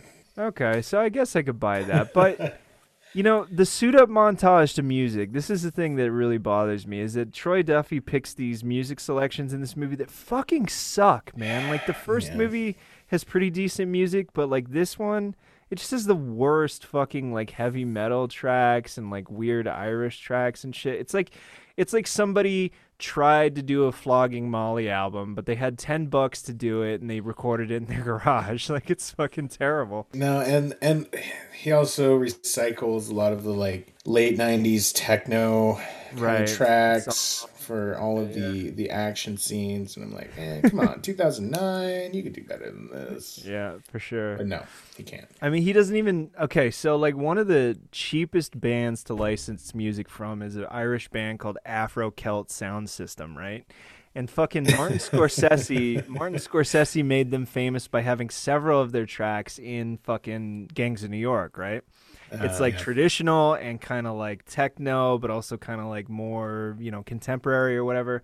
It's Mm. weird. It's a lot of oversampling, but I, Troy Duffy surely could have afforded Afro Celt sound system during this movie. I I mean, mean, this was uh, after Scorsese got in with them, and so they raised their rates, and he couldn't afford it on his eight million bucks or whatever. Right. But You know, you know, honestly, I will. I will speak to if this. You say this was eight million dollars to make this movie. Is that right? yeah, eight million. I mean that like the production value for eight million bucks in two thousand nine. I mean, that's pretty decent. I mean, all the set pieces. I mean, how many squibs do they fire off in this movie? Those are like hundred dollars each, right? See, I find this movie to be like significantly less violent than the first one. Like, there's a lot of violence lacking in this movie, in my Yeah, I mean, they couldn't uh, couldn't afford the gore effects, but They couldn't shoot another cat. forgot about the cat. Yeah, I forgot good about that too Yeah. until you were rewatching it today, and I was like, "Oh right, the cat. Yeah, I forgot That's about why I that." like Oh, this movie. I absolutely love animals. Uh, they should never be harmed, but that is my favorite scene in the movie. when he's screaming at her, "What's the cat's name, bitch?" And then when he follows up, is it dead? Like that's just like It's pretty good. And see, like, even though we haven't seen, or I haven't seen that movie in forever, and neither of you, Paul, like, we're still laughing about it, remembering it. There is nothing Yeah. in this movie that I will remember other than the anger that I felt towards something, you know what I mean? Which is fucking sad, man. yeah. It's sad. But, you know, during the suit up montage sequence, bro, like, one thing that really bothers me is that they're shearing their hair with shears, right? And it's, you know, rustic, whatever the fuck. Shows that they're rough and tumble guys. But when they the walk cut, in, they're clean cut, clean cut, like perfect. eighty dollar barber or whatever. yeah, I was like, with shears, really? Okay, Yeah, sure. That's pretty good. That's pretty Get good. myself a pair of sheep shears, apparently. but uh, one one of the things that he does filmically that sucks the air out of this right away is that when they fade to black and they fade up the logo, right, like Boondock Saints Two, All Saints Day, and they use this weird like dissonant tone from like a guitar being faded out, and it it completely sucks any energy out that was in the previous scene. It just like it's like like a deflating fart, you know, like it just doesn't work. Not to mention when they're when they're like digging up their guns and everything like that, I'm like, how are they going to get that through customs? But then the next scene answers that because they're on the boat. they're I'm on the like, boat. Oh, They still do need to go through a port, though. You know what I mean? Like a port of entry. And the port of entry Yes. Boston is actually a lot stricter than other ports of entry. The one that they should have gone through if they were actually going to try to get this shit through is they should have gone to New Jersey, where they clearly fucking look the other way on a lot of shit. But Boston, Boston's pretty strict on that, man. Especially after the whole, you know, terrorist incident that happened in Boston. They kind of closed up real tight when it came to like internal criminal activity, mm-hmm. especially at people coming in from other countries. Because Boston is been recently actually named the number one racist city in America, which is fucking what? Absolutely that is, stunning. You know, that is a hard crown to achieve. I'm surprised. There's a lot was of competition there. there is a lot Yeah, of competition. Yeah, I'm surprised. Good job, Boston. Good job, Boston. Jesus. How the fuck did they beat out every city in the South? I don't know, That dude. is I a was just miracle. I was literally just seeing this the other day. I was like, wow, Boston, really? Okay, sure. But I think this is the problem with the Northeast is that everyone assumes they don't have a racist problem. Yeah. And so it goes unchecked because they can't be racist because they're in the North. You know, they, they were Right. on the good side of the of the Civil War. Um, and but in the South, they've that's had to. I mean, and clearly no one has done in this country, but they've had to reckon with it a little bit more, and it's more blunt. And like people are like, "Oh yeah, you're definitely racist. I'm not going to go near you." Whereas in the North, it's like you don't know until someone has like a microaggression that exposes this horrible belief, or I don't know. But then Right. then it's you're caught so off guard. It's like, do I correct this person or not? I, I mean, I've told you before that I've had some strange interactions in the film industry where I just kind of stopped and I was like, wait, what fucking city am I in? like, this is really racist. It's like that thing that Dave Chappelle said when. Uh, God damn, You ever? yeah. God damn. So, question on the first: the Saints execute a mob boss in front of everyone in the courtroom of people, right? And they disappeared without a trace back to Ireland. Sure, even if it was pre 9/11, which it was, 1999. It's now 2009, and how do they get back to Boston in a post 9/11 society after cre- after doing such a public fucking execution? Everyone who sees them is like, "Holy shit, you're the Saints." Yeah, I don't know. Somehow they they knew someone who worked at the docks and got them around customs and all that shit. Maybe I this is like it the feels like Superman that's thing, plausible. you know? but- Maybe this is like the Superman thing, you know, like if they just put on a pair of glasses, they might be a different person. They'll be like, "Oh shit, who are you?" You know. But dude, if they the- kept the beards and everything, it would have been harder to spot. Well, they talked about that. right. And then, yeah, Oh, and then they followed it up with wanting to dye the hair blonde, and there were some weird gay jokes with that. Homophobic Yeah. shit. Yeah. Oh yeah, gay jokes. Okay, yeah. Uh, so the Is that how every every awkward moment in this movie ends up? It's like no homo. yeah, Pretty much. it's, just- exactly that. Yeah, it's either a gay joke. I don't know where to go with this in the script. Gay joke. Yeah, it's either a gay Totally joke, gay. gay. panic, or a racial joke in order to get out of awkward moments in this script. Like that's all Troy Duffy knows how to do in order to get out of it. But Dude, all right, remind me. You guys watched the the original just the other day. Is that as prevalent in that one? No, and it's weird. So there, the one notable part is when Rocco is he's the funny man, and so he's he's at the mob boss, and he's bringing him the the sandwich, and he wants the boss wants him to tell him a joke because he's the funny man, and. uh Throughout the entire joke, Rocco's not trying to. It's about Mexicans and, and black people and white people. And Rocco's trying not to say the N word, but the boss keeps pressuring him to say it. So even that's like naming, like, hey, maybe people should think about saying this word like yeah it's funny but there's also like more of a message behind it than Right. in this right. in two Yeah, okay, it's I like remember that. Yeah. They just throw around spick nonstop in this movie, which I Yeah. find highly offensive. So one of the biggest things that this movie puts on display is toxic masculinity, right? And like during this time period in 2009, we actually had like that phrase for it. Like we kind of actually defined it as we were going into the new millennium, and it was like very much part of the conversation during this time period. But they just showcase it. Like you could show this movie and be like, that that's toxic masculinity and you would teach somebody without ever having to see another example what toxic masculinity looks like right? But these boys are like constantly like bare knuckle boxing and fighting each other and then we end up like meeting clifton curtis jr right during this scene and he leans into this stereotype of being a mexican right and I'm like, dude, okay, so this movie was written by a white boy. And to have a white guy give you a script like this as a person of color, I would be like, fuck no. Are you kidding me? like, god damn it. Yeah. But And one of the sometimes most- you just need to get paid. Uh, Well, one of the most offensive lines in this movie isn't even related necessarily to a racial slur. It's when Clifton Collins says, Mexicans like pain, bro. Tabasco sauce, what kind of fucked up people invent that kind of shit, right? Tabasco sauce, if you don't Not know, wasn't Mexican, invented in. Mexico, god damn it. It was invented by Edward McIlhenny in 1868, and he was not Mexican. He was from Maryland and he was living in Louisiana. Not to mention, Tabasco sauce isn't hot. Fuck you, Troy Duffy, for this stupid line. Just trying to They, lump it on did the you know they, Mexicans. they own their own island in Louisiana, and that's where they grow all Tabasco? the chilies. Yeah, and Hmm. uh, they have all their age.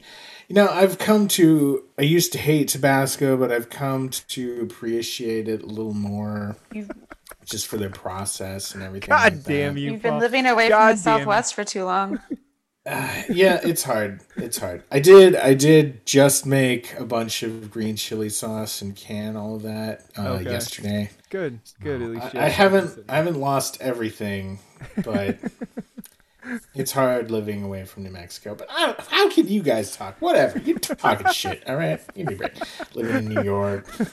You know. Dude, I got green chili and red chili coming out of my ass in the freezer, bro. Alright. I put I just I- put green chili this morning on our breakfast food, man. I don't want to hear it. this leads us to I, I want to talk about Julie Benz, right? Because this introduces us to Julie Benz. And Julie Benz slow motion walks up to the Three Stooges while wearing fuck me pumps and stockings like it's a scene out of a parody of the first movie. I know they were trying to play this for laughs, but the music sucks and so does the acting.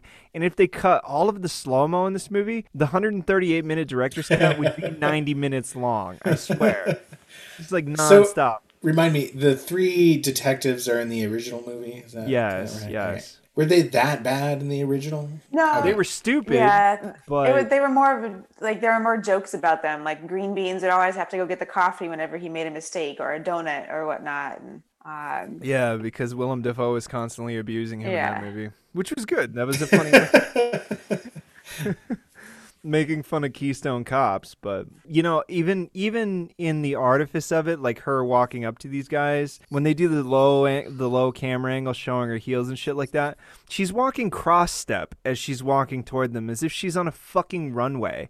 And I'm like, dude, normal people don't walk like that number one and number two if this woman is such a fucking badass at her job to her having to over sexualize herself constantly number one sounds like or looks like a fucking parody and looks like a joke but it also like undercuts anything about the character because it's just like she can just ooze sexuality on her own without having to do all this over the top bullshit and like constantly talk like she's about to go to the bedroom in like a low breathy voice all the time. I hate that shit. Now the, my first impression during her opening scene where you know it's like the slow pan up on her legs was like oh she slept with the director to get this role. That may be debasing but that's the first thought that came to my mind. I don't know.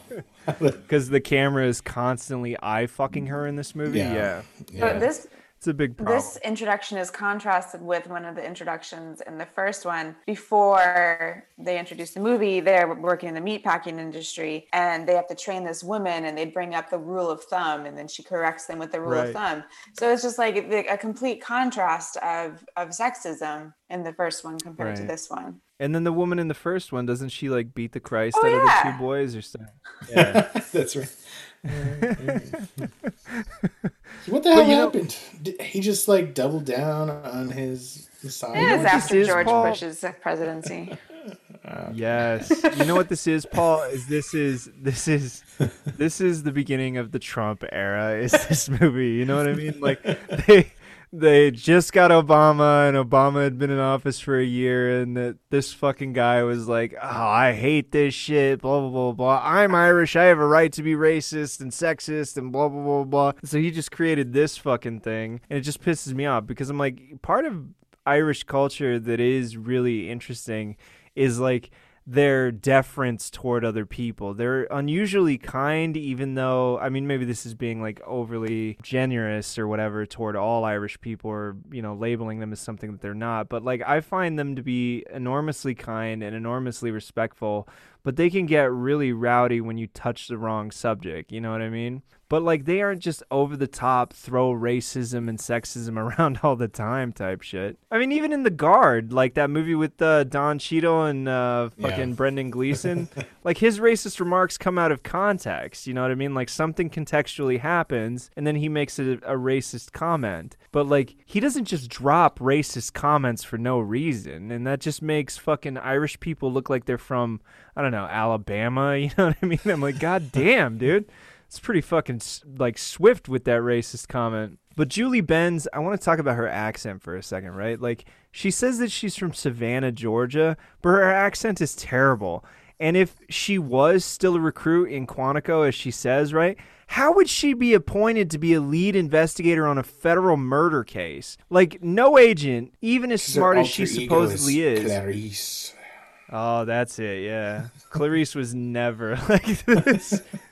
But like, even if she was that fucking smart that they would circumvent the FBI ranks or investigative procedures, they wouldn't do that. But not least of all because anything discovered wouldn't be admissible in court because she's not an actual fucking agent. They can't just bump you up out of fucking Quantico and put you in charge of this murder investigation. Then whatever you find in discovery is going to go to court, and they're just going to be like, well What's her credentials again? Oh yeah, she's not a real federal agent. Throw it all out. Doesn't matter. Fuck you. That's one of my biggest problems with this. Is a very basic, simple fact. Is that it, none of this shit would be admissible. Anyway, I I want to talk about the awful, awful fucking references in this movie. They jump on it right away with the two Frenchmen who are cornering Clifton Curtis behind those fucking like shipping containers and they quote the Warriors in French. And I'm not sure why, but it makes me want to watch the Warriors instead of watching this fucking movie, even with as bad as the French the accent. Warriors that like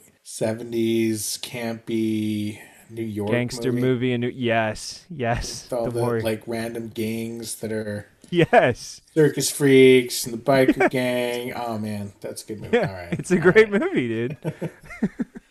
But back in the church, and Benz is doing her worst Willem Dafoe impression while Duffy's disaster of an editor does the heartbeat fade to black shit, right? That's another big problem they have this movie is the way it's edited. As they're going along and like they're she's doing her Willem Dafoe thing, like part of the thing that made Willem Dafoe's shit so interesting is that it was like elegaic and it was black and white and he would like go into this alternate reality in his brain like thinking about what happened. It would be like these sweeping camera movements and he'd like you know move in conjunction with that like he was a fucking conductor and shit and she's just standing there like looking around and listening to some fucking awful music on her headphones and they're doing this like cut to like fading shit and whatnot using the heartbeat and i hate that Okay, bro. but are they headphones? Because they look like earplugs, oh wait no she does have earplugs you're right which is it's even not more music she confusing. Because you expect them to be earphones because of William Dafoe's character, and then you're like, wait, why is putting in earplugs helping her go in the zone? It's completely silent. Like it's just a completely different tone compared to the first one.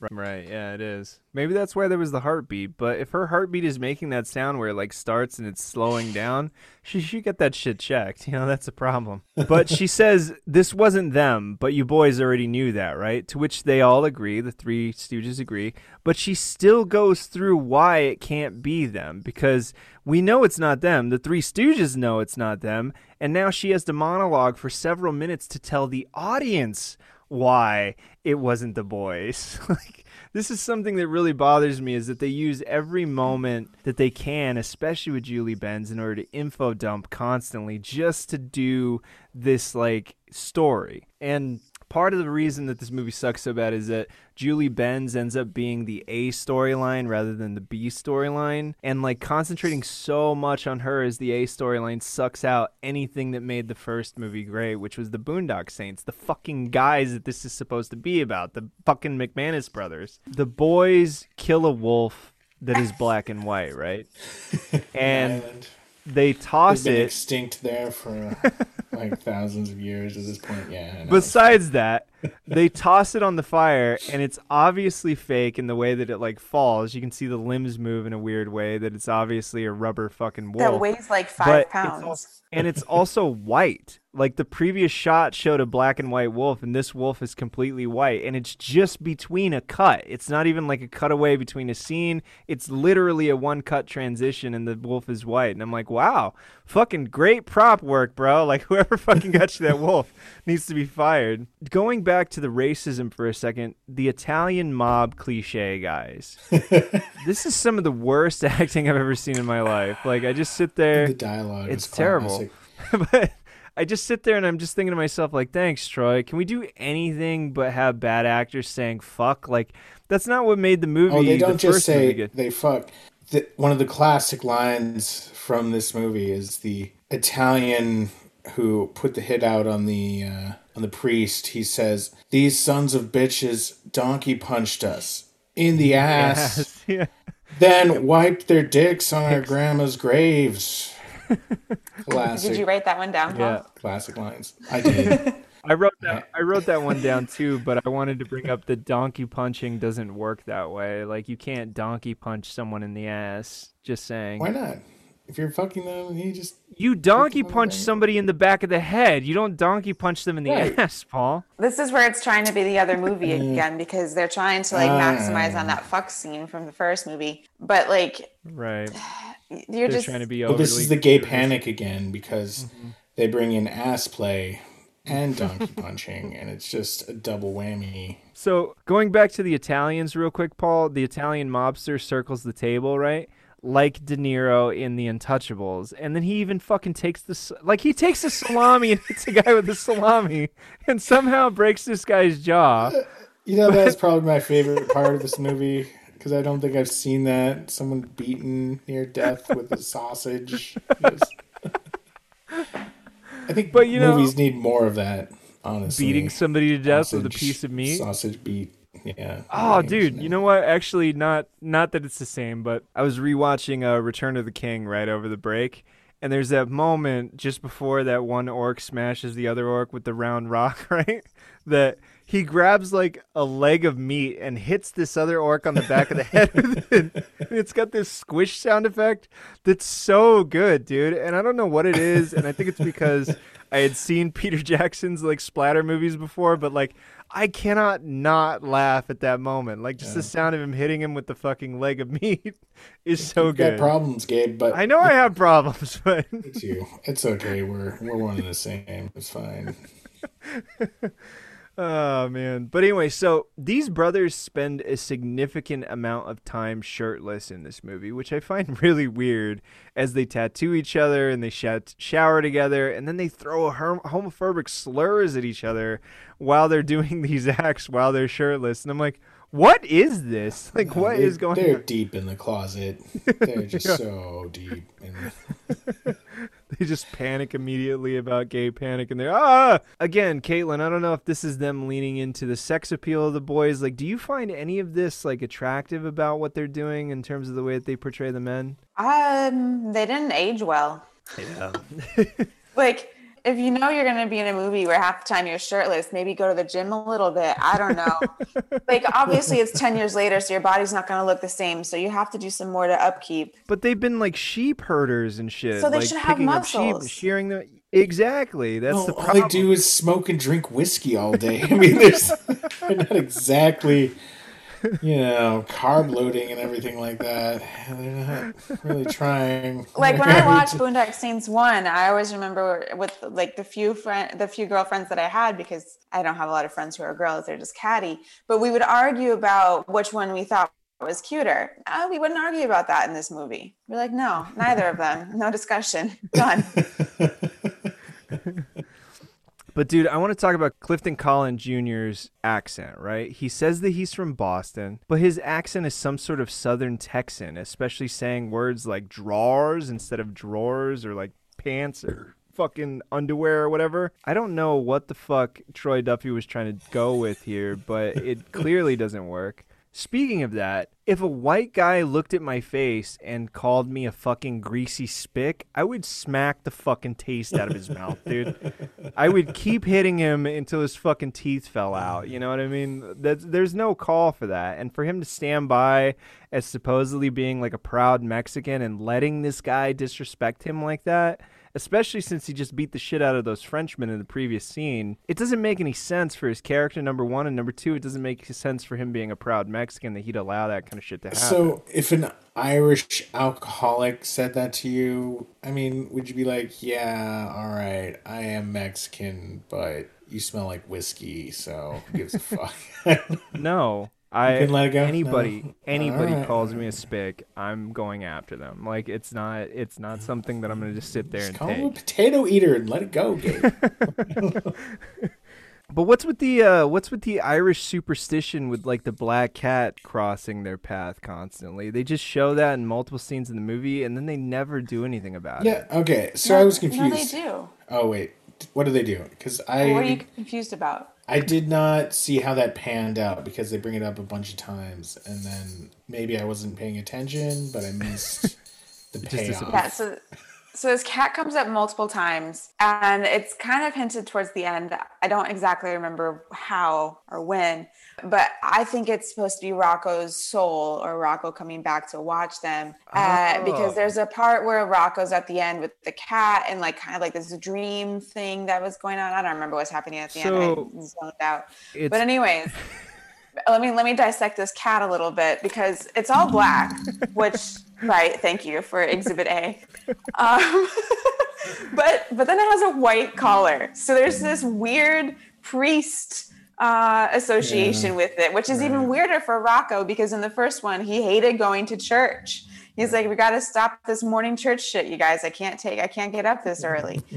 so it also seems like they were just shooting one day, and this black cat with this weird collar walks across the scene, and someone's like, oh yeah, that'll be good for Rocco's soul. Let's make sure that cat comes back because the cat doesn't represent Rocco in any sort of way, appearance wise or attitude wise. Like I would want a New York deli cat representing Rocco because there's like a toughness Yeah. to them. And then there's like scruffiness. Like this is just a regular house cat, Exhibit A. Yeah. There are so many ham-fisted like wannabe references to other movies in this movie. Like he tries he tries to rip off Guy Ritchie in this movie too. Like one of the Three Stooges says his best snitch is called Gorgeous George, aka a blatant mm. reference to Snatch by Guy Ritchie, another director that Troy wishes he was as clever as, and Ritchie isn't even that fucking smart either, and that's the really frustrating part. Yeah, I didn't get the gorgeous George thing, but now it makes sense. Yeah, yeah, yeah. I mean, as soon as it came up, all I could think of was Snatch. I was just like, oh, yeah, Snatch, Gorgeous George. Yeah, great. Thanks, Troy. I want to rewatch that movie. It's been a long time since I've seen that. It's a great movie, man. It's like, I like it a lot more than Lock, Stock, and Two Smoking Barrels, to be honest with you.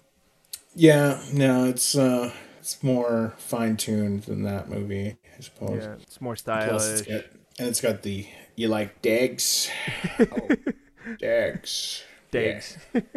sure, I like Dags. But anyway, we cut to the boys meeting up with fuck ass from the first movie, and they're abusing alcohol, making dick jokes, screaming and goofing off as we cross cut to an out of context reaction of fuck ass setting up a joke for the boys, and then we cross fade out. Is this meant to be endearing at all? Because there's nothing to hold on to here because the boys are just stereotypes and they're in their 40s and they're acting this way. I'm like, this was fine in the first movie because they were like kind of young and like you could deal with that. But I'm like, dude, they're in their 40s, like, and they're still acting this way. loud and proud. To not to not capitalize on fuck ass in this movie is like such a bad thing too because he's one of the like most entertaining side characters in the first movie. But this movie is just kind of there because they're like, oh yeah, remember this guy? Yeah, he's in this movie too. And I'm like, yeah, thanks, Troy. Yeah, thanks.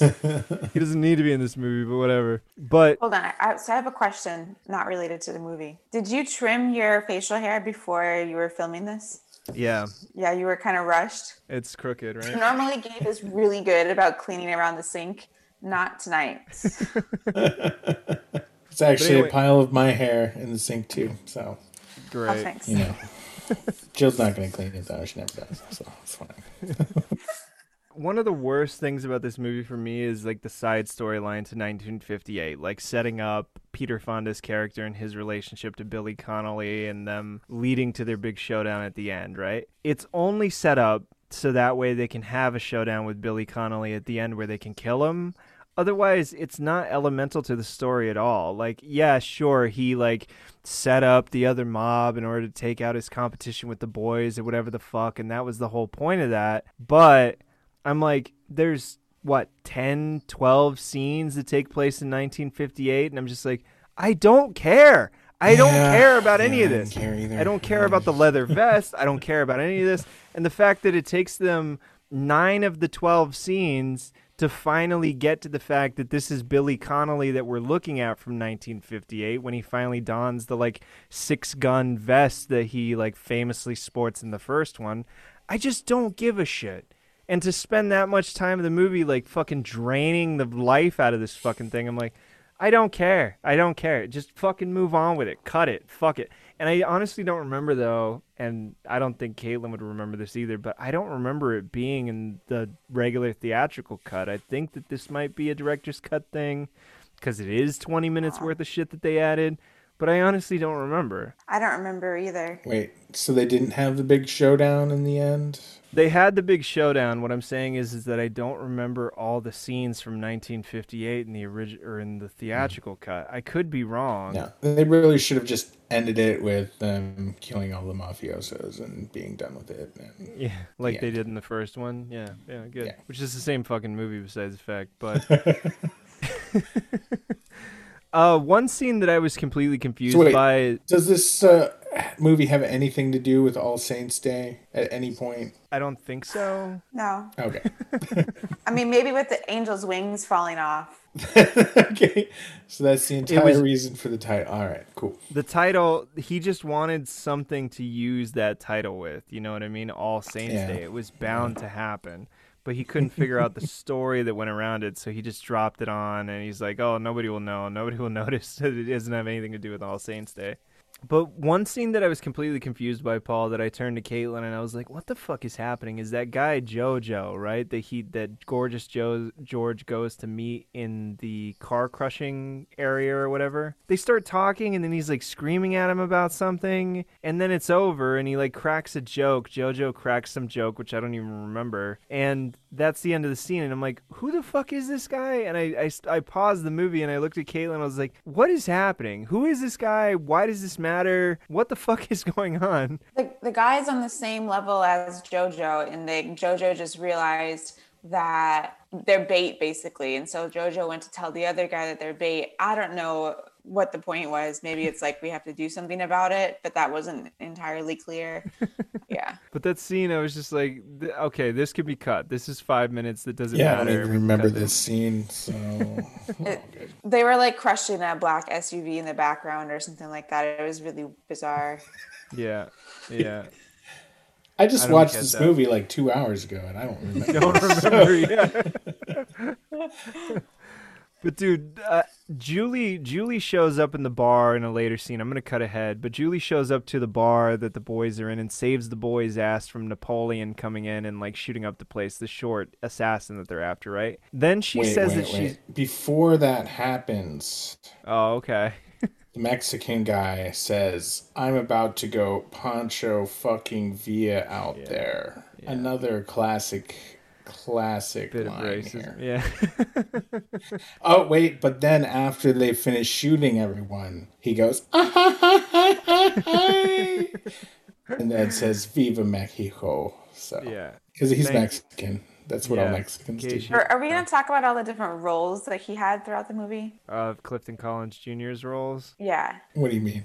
So he starts off, he starts off, well, first he's in a, a fight, right? You know, like illegal fighting, gambling, whatnot. So right. Like Snatch, but yeah, continue. slight, slight stereotype Yeah, there. Uh, Club, then, then he is a forklift driver in a wife beater. Yeah. Then after that, there's something before he's the laundry person. What is he Right. before the laundry person? Right. He's a isn't he He's a chef? or Yeah, something? he's in the restaurant. Yeah. Uh, yeah. So forklift driver, chef, and now at the hotel pushing the laundry cart. Right. I'm like, It's the only thing. it's the only thing that Mexicans can be believable doing. Apparently, is these jobs, according to Troy Duffy. Thank you, Troy, for that.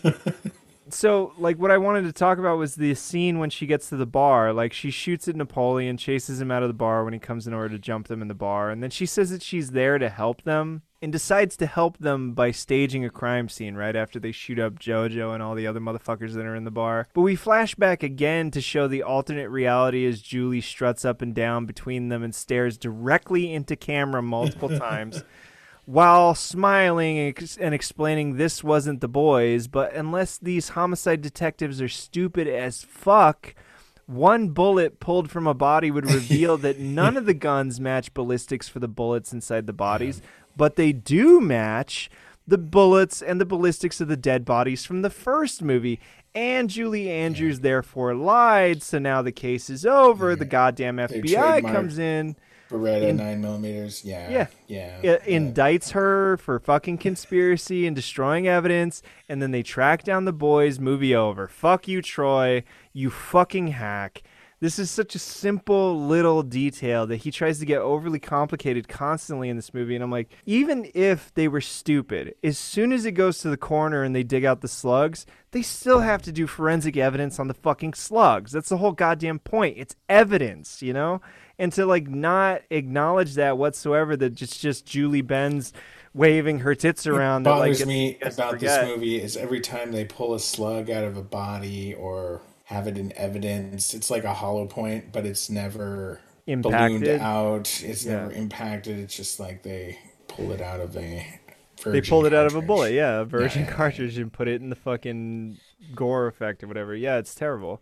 But Yeah. that that really fucking bothers me about this movie. I'm like, maybe this is linked into my long running hatred on this podcast toward Hollywood and guns and how Hollywood has no idea how weapons work apparently. You know, this is a whole nother thing. Is it this they don't know how fucking police procedure works either. And I'm not even a cop, but I know that they would do that. You know, like So there's actually there's actually another version, and it's the extended version past the director's cut where it explains that Julie Benz's character goes into evidence and switches out the bullets so they they don't match Oh, the okay. other guns. Okay, or maybe she yeah. Switches all out the makes guns. sense She now. messes something up with the evidence, you know, but they had to cut that because it was getting too long. Yeah, because now it's a three and a half hour Boondock Saints movie that we really don't need. It's a whole But dude- heist scene where she has to break into the evidence locker and she has to assemble a crew and all this stuff. Yeah. All right. Makes sense. like fucking uh, Rick and Morty. but dude, the the boys. This is something. This is another scene that comes out of nowhere. Is that the boys end up at a gun dealer who talks like a wine merchant to outfit them with new weapons. Like I don't know why this scene needs to be in here, and I don't know how they found this guy, why they need new guns in the middle of the movie or anything. Like it's just a fucking scene that's there. yeah, it seems what like the their old was guns have been working pretty good for them and everything. It's so. because they're trying to recreate the old movie in this moment when they first go get their guns and the fucking rope. Uh, Was it the same guy? I don't. So I was watching the first one today because that was one of the questions that I had.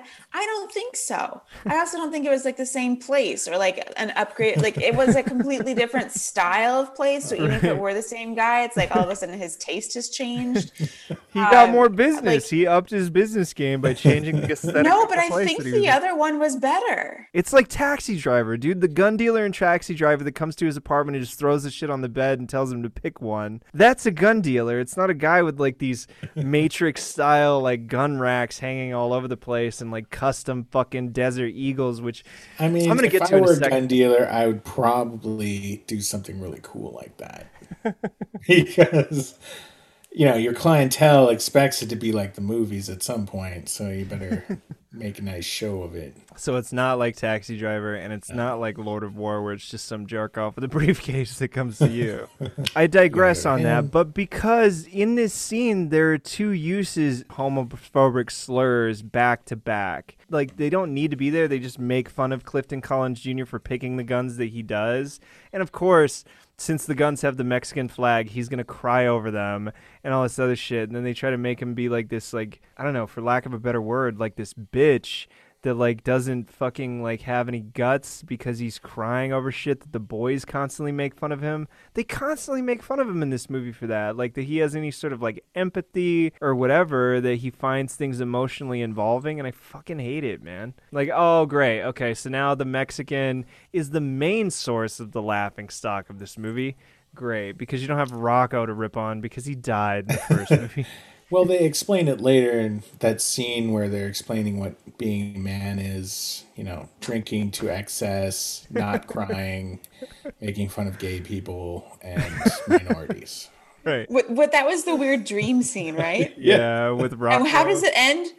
Uh, I don't remember. It's like a hockey player. Oh, yeah, the hockey that player that, like, the slides up and he's like thanks for coming out or something like that Right. is that what he says Yeah, I think so. But he whacks the puck directly into the camera, and it cuts to black, and then we're into the next scene because uh, I think it was, I think it was Sean Patrick Flanery wakes up from his dream that Rocco was in. That was really fucking weird. I, I didn't get that was at the all. weirdest part of the whole movie It is, and it's it's got the music from the original, where like it's the opening like happy music with like the bagpipes and the fiddles and shit, and then it's supposed to be this happy moment where Rocco gets reunited with him somehow in a dream, but it's just filled with awful shit about being a terrible human being and being fucking super hyper masculine and toxic masculinity and so on. But yeah, I don't I don't yeah, get that's that. That's like a ad for a toxic masculinity right there Yeah. Well, I mean, Troy throughout this movie like raises his hand constantly. If they're like, "Who's the homophobe in here?" Troy shoots his hand up. You know, "Who's the racist?" He shoots his hand up.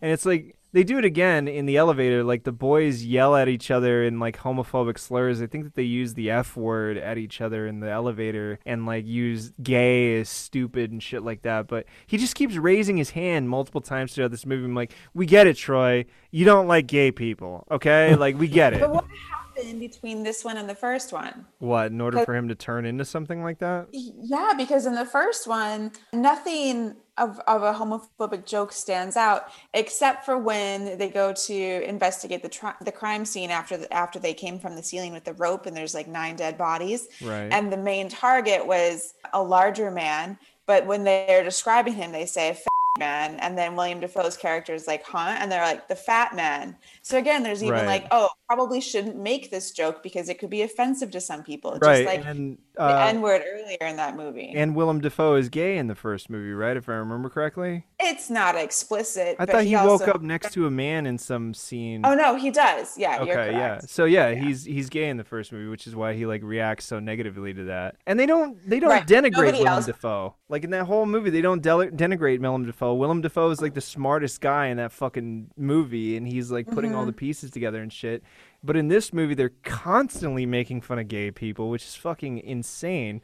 But you know what changed between the first movie and the second movie, Caitlin, is that Barack Obama was elected fucking president, and they were like, "Oh shit!" Got insecure little white men like Troy Duffy are like, "Oh shit! I'm gonna have to stop being P, or I'm gonna have to start being PC, and I can't make gay jokes, and like I gotta, I gotta fucking react even more violently toward that and double yeah. down." Exactly, yeah, it's exactly what happens. But let's talk about the hack attack of the movie, Paul. The hack attack of the movie for me um. is the scaffolding scene when they're coming down from the fucking roof, the like descending down before they do their like rope jump in order to swing into the fucking apartment of the mob boss or whatever, wait, wait, wait. right? Before this happens, they're at the bar and the three detectives show up, and suddenly they're all on board with murdering a bunch of people. like, no. That's because they helped out in the other one. Did they? Yeah. Oh, okay. So William Dafoe's character goes to the confessional and confesses to the priest. This is in- in the first one again that he he doesn't know what to do because he as his job he's supposed to arrest these guys, but these guys are going around and killing all the people that take too long to build cases on, always end up getting out, et cetera, et cetera. And so the priest is like one being held by the neck with Rocco, and then Rocco's being held by one of the boys. So uh, the priest is like, "Are they going to be dangerous men?" And then William Dafoe's character is like, "No, you know, not unless you're a dangerous man." And so the priest requires him to reflect. I forget where I was going with this. Oh, the connection to the three be- the three guys. So in the final scene, when they go kill the mob boss and the j- uh, at the trial, one of the cops is the one. One of the detectives is the one to pull the fire alarm uh, to create Okay, the distraction. yeah, And then also prior to that, William Dafoe's character cross dresses and gets into one of the houses of the people Yes. and kills everyone. And I so that's why they about keep that. saying that's why they keep worrying about Julie Benz because they're like, is she gonna find out that we were accessories to murder? And that's what they're talking about. those two scenes. Oh, And so it makes- okay. It makes sense given that in the second one. God damn it! I, I missed a lot there. I forgot about all that shit. I forgot But it's not it's not it's not clear in the first one. Like you're like, did that happen? Okay, yeah, that did happen. But that's part of the mystery of it because that's where they start to weave the investigation scenes with the murder scenes. And so it's not exactly clear what was going on. Okay, I can see that. But All right. all right. anyway, going back to the hack attack, I, them, them dropping down on the fucking scaffolding, right? And then they say, "Oh well, I estimate it's about 165 feet short," and they start like running out this line in five foot lengths to get to 165 feet. But 165 feet of climbing line under force when they jump off of it like it's a fucking bungee cord as they leap from the platform it would snap. That's it. Dead boys. Like it is meant to survive a lot because it's climbing rope but not 165 feet of free fall. There was this dude who would go bungee jumping with climbing rope. how'd that work out Well, he died because he left. he he did this one huge jump and he left the line hanging there for like a year and uh, it, it got weathered. So then he came back to it and did it again and it snapped Wow. because what a it deteriorated. fuck dude So you can't you can't go bungee jumping with climbing rope because it has enough like elasticity to it that it will absorb that shock, but it's not pleasant. 165 feet Yeah, and if you do it wrong, you'll die. So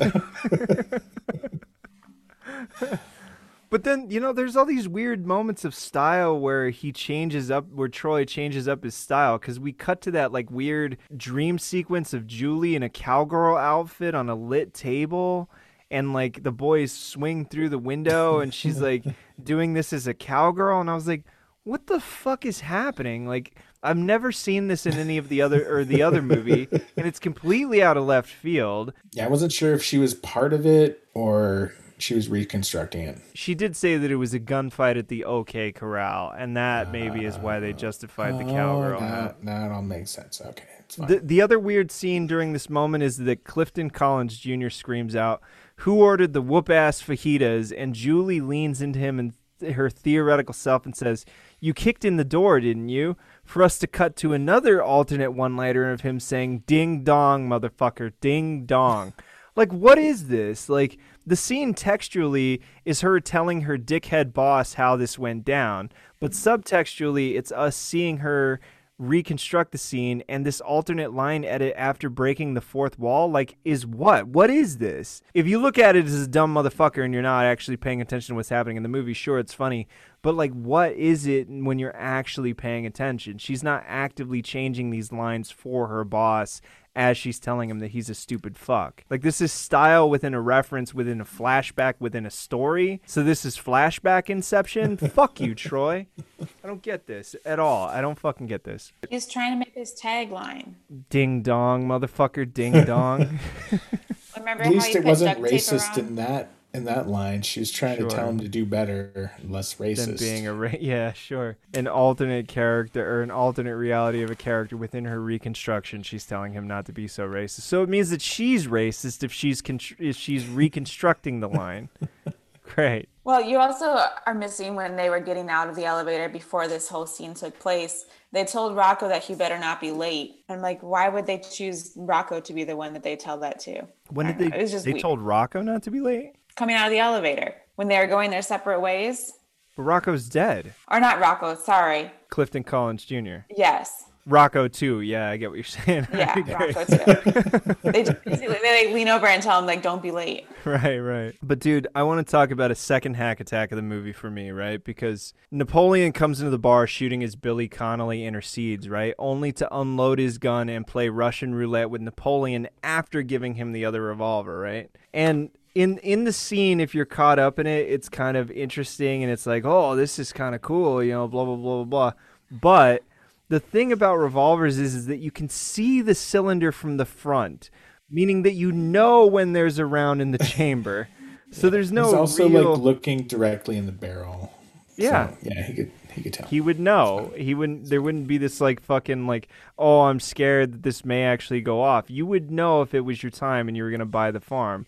But besides the fact, if this fucking killer is standing there with Billy Connolly and he has the ability to shoot him, he would just pull the trigger until it went off. You know what I mean? Like he wouldn't wait and give this like you know re- deference to Billy Connolly in order to pull the trigger on him. This isn't established at all within his character, and it's just there for some fucking reason. It's style for the sake of style, and it's not fucking indicative of the storyline.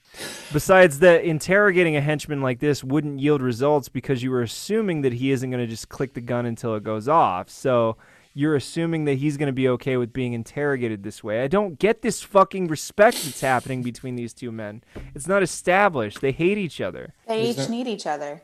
There's no code of assassins that when you're playing Russian roulette with each other that you have to go by the rules of established in the Deer Hunter. Uh, yeah, exactly. I was gonna say this is a reference to the Deer Hunter, but it's a fucking shitty reference to the Deer Hunter, dude. But anyway, so later we cut to the boys, Billy and Clifton, walking in slow motion trench coats, right? Sunglasses inside and walking into a church to pray before their showdown, right?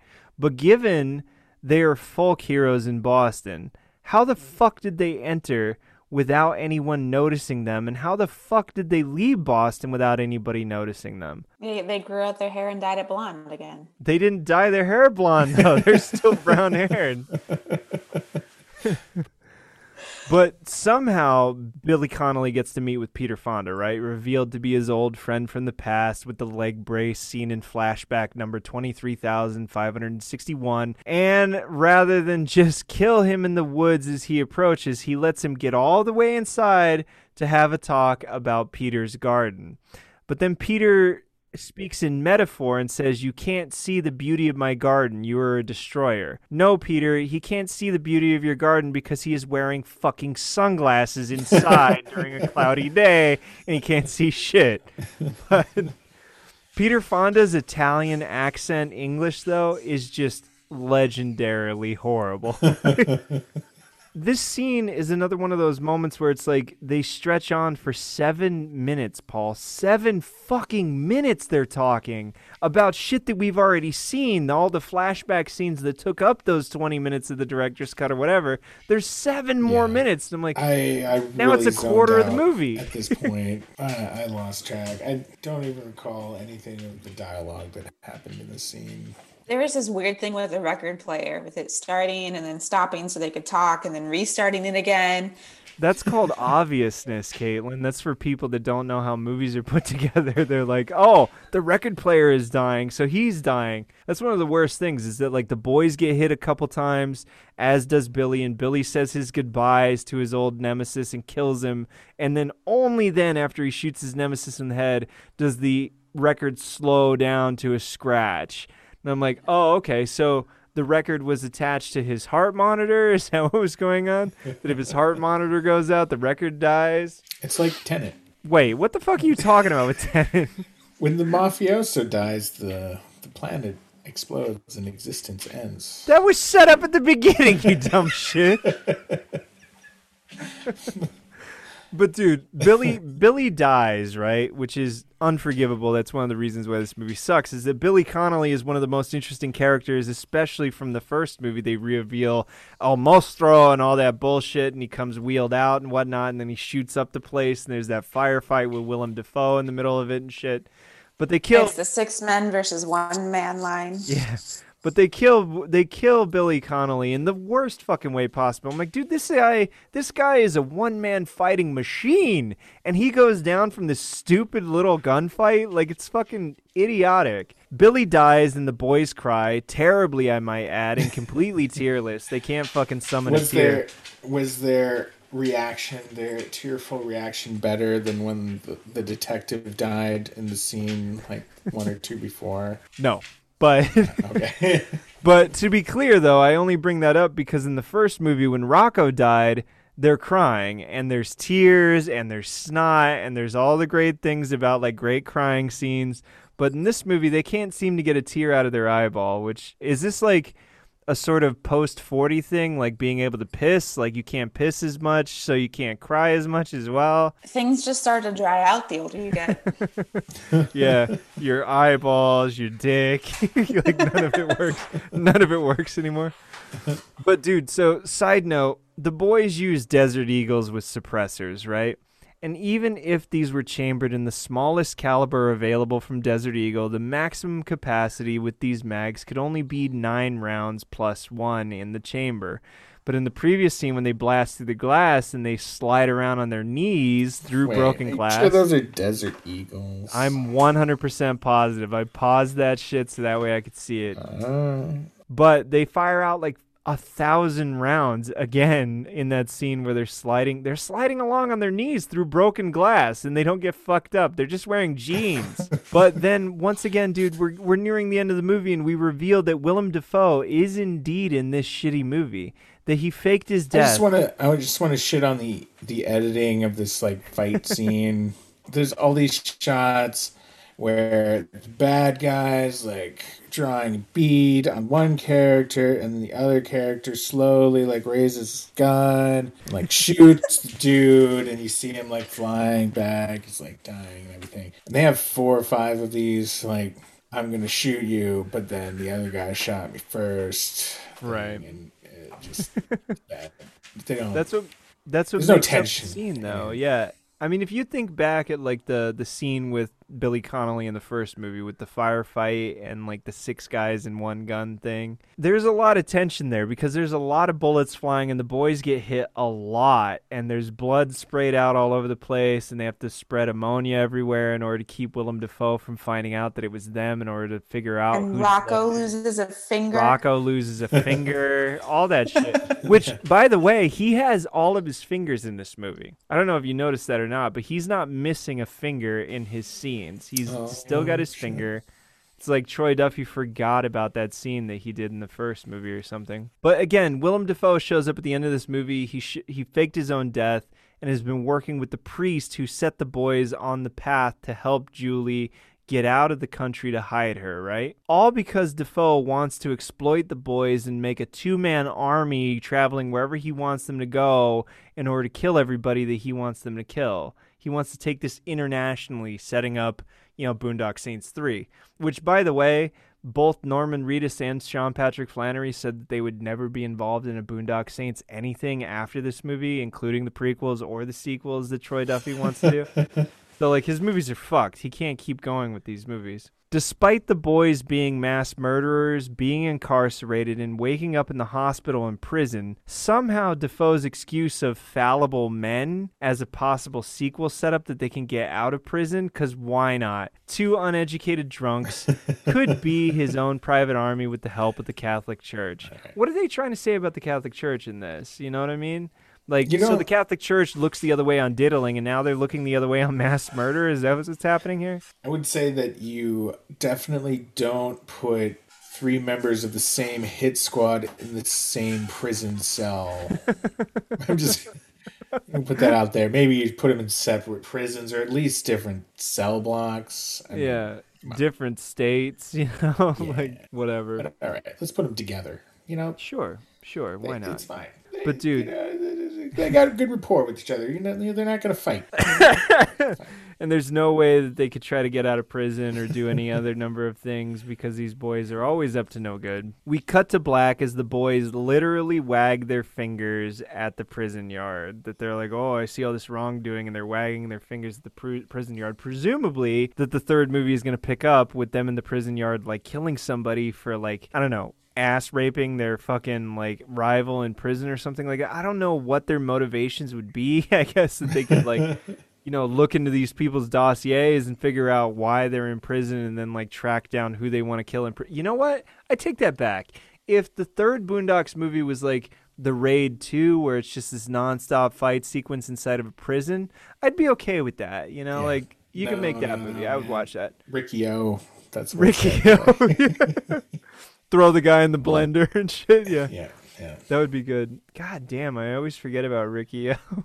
I don't I don't like that movie, Paul, but there's a I lot of it. things that I Oh like about that movie. Rewatch it and tell I'll me rewatch that it. I'll is rewatch it. amazing. I think it was because I saw it right after we watched Caligula, and I was still sort of sitting there with that bad taste in my mouth for like campy. Don't get me wrong; it's a horrible movie, but it's it transcends all of that into something divine. yeah, a gift from the gods, Paul. That's what you're calling it. okay, you know what? I- I'm gonna have to sit down and watch Ricky O again because I haven't seen it in forever. But anyway, so we cut to black and the boys wag their finger, and then we roll credits to one of the worst songs that could have ever appeared on an end credits sequence. I think that this is again like Troy Duffy has his band. I don't even know if they're still together. The Brood, because like he basically insulted everybody that was involved in that band and fucking closed himself off. But you know, I really do hope, Paul, even though I know that it's probably not true, I hope that Troy Duffy is out of money and that he's broke again and that he's bartending in Boston, just like he was at the end of the first movie because he didn't have any fucking money from that and he spent all of it. I really hope that he ends up with all these ideas that he thinks are great and he fucking dies an old man in a chair shitting into a colostomy bag like Robert De Niro at the end of The Irishman. That's what I really, really hope happens to Troy Duffy. Because he's not a good person and he's fucking awful as a filmmaker. That's that. So, anyway, do you have any other final points on this movie, Paul? No, Caitlin, did you have any last reactions to this movie? You said you were going to explain why you didn't like the first Boondocks, and you never did. Okay, so the part of the reason why I don't like the first Boondocks movie is because this movie tainted them so much that I ended up hating the characters at the end of this movie, like the boys specifically, because I hate their interactions with each other in this movie, and it like completely sullies anything. In the first one? No, this movie. And it completely okay. sullies anything that happened in the first movie to me because I think about those charming moments or those fun moments between the boys in the first one. And it's just completely sullied by this that I'm like, I look back on it and I'm like, eh, you know, like it's it's fine, you know, like, uh, but I'm not as entertained because I have this black stain hanging over the first movie with this movie because I view it as like an extension of the story, obviously. The other reason that I don't like the first movie is that people celebrate it for way more than what it is. Like, it is a good movie and it's entertaining, but ultimately, it's poorly written and that it's like wanting to be Tarantino so fucking badly or Guy Ritchie so fucking badly that it just doesn't feel like anything original. It just kind of feels like a ripoff of Tarantino or Guy Ritchie. That's like your opinion, man. That's like my I don't opinion. have a... so you're saying that the, the second one made the first movie worse? Yes, because I go back and I watch the first movie and I see elements that ended up in the second movie that just make my skin crawl because that- I know where it ends up. Does that happen when you watch the Hobbit trilogy? With the rings? You- Uh, partially, in that the Hobbit trilogy I know isn't going to be ever as good as the the Lord of the Rings trilogy, and that's the big thing about the the Hobbit trilogy that bothers me. But I can look at the Hobbit trilogy as its own thing because I don't have to worry about the stories intersecting beyond the fact that you know, uh, fucking Bilbo ends up back at the Hobbit hole and starts writing his fucking story. But they you know what I mean? explain uh, Sauron and he's the necromancer. And all Yeah, I get that. I get that. That's fine. You know, that, but it doesn't link up to an emotional element of the first movies that really hooks me. You know what I mean? And I can leave that alone because the main relationships in the first movie are still intact after watching the prequels. You know what I mean? Do you look at Legolas differently because he's just a murderous bastard in The Hobbit? I never liked Legolas, to be honest with you. I liked how badass he was and shit like that, but I had a real problem with Orlando Bloom, and that was always a problem that I had with the Lord of the Rings movies. Was I was just like, God damn it, Orlando Bloom! God damn it! Like, why Orlando Bloom?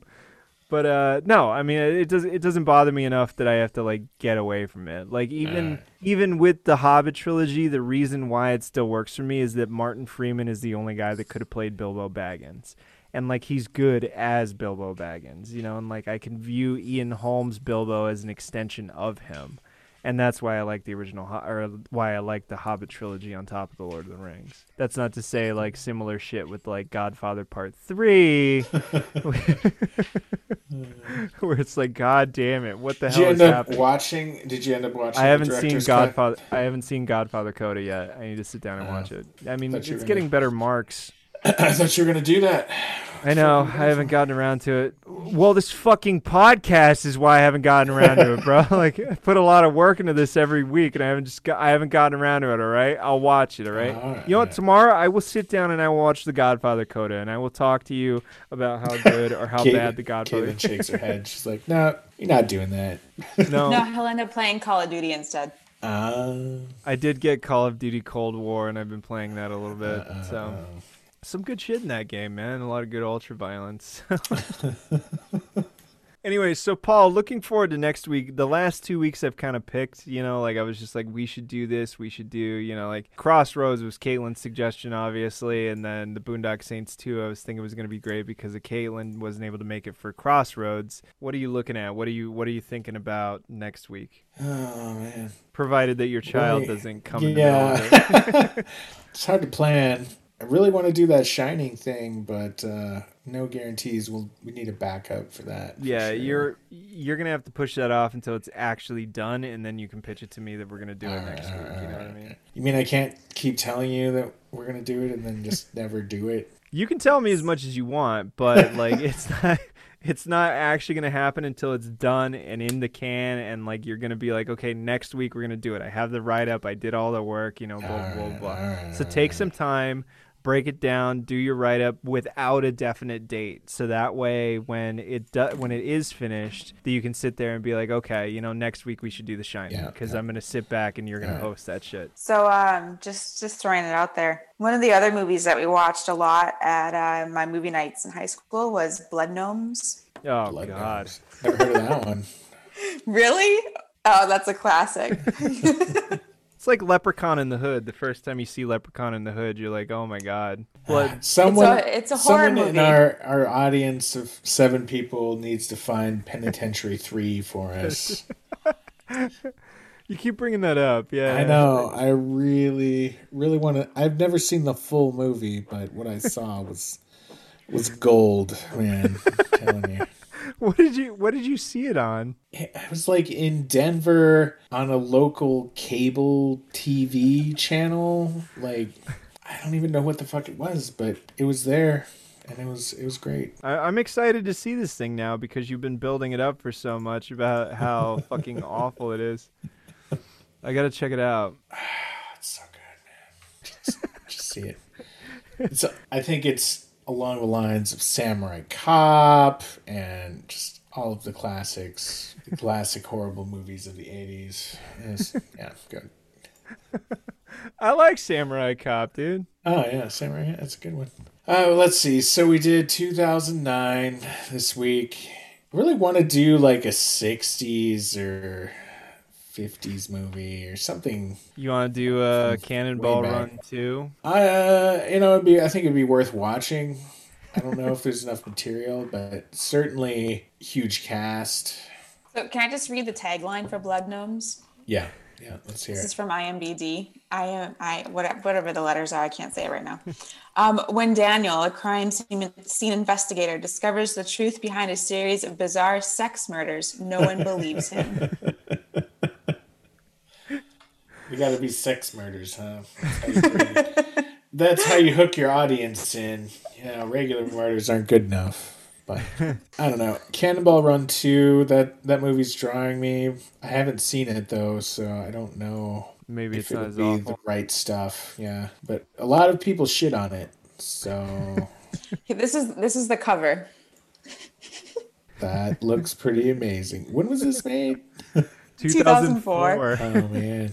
So wait, you have the DVD in your hand there? I don't know. She. No, it's on my phone. Oh, okay. Sorry. Power of the internet. I know that you had talked about Aqua Teen Hunger Force movie film for theaters, but I can't shit on that movie. Too good. So, th- so the description on Amazon continues.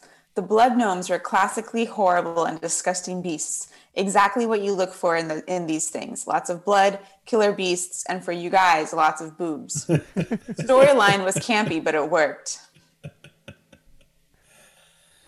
What about uh? You're really oh, selling this movie to me, Caitlin. I, The monst- that monster vagina looked very real in the film. it was made out of considerably cheap materials. This is all Amazon. uh, you said Terminator Salvation. Terminator Salvation. Yeah, Yeah, let's just do let's do that. that's an easy one to shit on. Unless you want to go the way Right. of Blood Kirk Gnomes. Cameron. We'll we'll push Blood Gnomes off because I can't get it until February fifth. So there's no way for me to bump it up for next week. Well, maybe just send it to Paul, and Paul can decide whether he wants to shit on it or not in a podcast. Well, I still need to buy it in order for me to get a hold of it, or Paul needs to buy it in order for me to get a hold of it. So I don't want to spend money on that, man. Shoot. nineteen dollars on Blood Gnome. I, maybe I'd spend like three bucks to rent it. right. Maybe they have a used version. Do they have a used version on Amazon? No, I mean there's a get- fifty-five dollar VHS of it. Jeez. oh man, I feel like VHS is the way to go with this movie, though. You gotta watch it. so there is the Blood Pack, which includes Blood Gnome, Blood Surf. There's those ones. But Paul, so do you want to just go with Terminator Salvation since we can queue that up for next week, and then I can order Blood Gnome? and Yeah. All right. Let's Maybe- queue up Terminator Salvation. Let's watch that. And yeah, we're we're gonna have to see Blood Gnomes. There's also uh, Garbage Pail Kids. I don't, I, I can't. No, you can't do that. no, it's What about? It's too Uh, much. yeah. And then we also have to hit up an Ernest movie. yeah, we do, we But- do. All right. We're we're gonna do Terminator Salvation next week. Oh wait, shit. Blood Gnome, Blood Gnome is on YouTube. Really? Yeah, somebody uploaded Blood Gnome, the complete movie, to YouTube. All right. All right, we'll so it's that. up to you. You want to do Blood Gnome or you want to do Terminator Salvation? When did Terminator Salvation come out? When was that? 2009. Oh, same year as this one. No, we gotta we gotta do a different different year. Ideally, a different decade, but let's just go with. If we can watch Blood Gnomes, let's do it. All right, I'll uh, I'll send this link to you and see. Jesus You should sit down and watch this one with Jill. It's hard. It's hard. Anything that comes comes suggested from me or or, or Gabe. Wait, I'll tell, tell her. her- I'll tell her. Tell her the story why you have that problem. tell tell her the story why you have the problem. We did. Jill's not a big movie person, and so we did like a movie exchange night where She got her romantic comedy, which was a movie we did for this podcast. Uh, which one was it? The Vow. Vow, yeah, yeah. She got that, and then I was like, well, Gabe sent me this uh, Korean movie for my birthday. It was pretty awesome. I saw The Devil, which is about a raping, murdering Korean serial killer. serial yeah, killer. cannibalistic. Yeah, she got like quarter of the way through where she's like, "We're never doing this again. Don't trust any of your movie choices." But that's how I felt about Gabe after Mandy. After I tried to get Jill to watch that. She she already knows better. I revoked Gabe's movie picking privileges for the next three weeks. It's a great movie, dude. It's a great movie. It's awesome. That's it. the movie that we mentioned the most on this podcast is Mandy that everybody needs to watch that movie. Well, once again, listeners, this is the Movie Dicks podcast. Thank you for joining us for listening about the Boondock Saints 2 All Saints Day, which is an absolute horror show and travesty of filmmaking. I fucking hate you, Troy Duffy. If I find you in a bar in Boston, I'm going to fight you. I don't care what's happening if it's completely out of context, or I might just fight any number of bald white men with a beard that are in Boston, you dumb fuck. So, thank you once again, listeners. I am Gabriel Chavez. And I'm Paul Schindel. I'm Caitlin. Happy St. Patrick's Day, motherfuckers. Drink responsibly, or else you might turn out like Sean Patrick Flanery.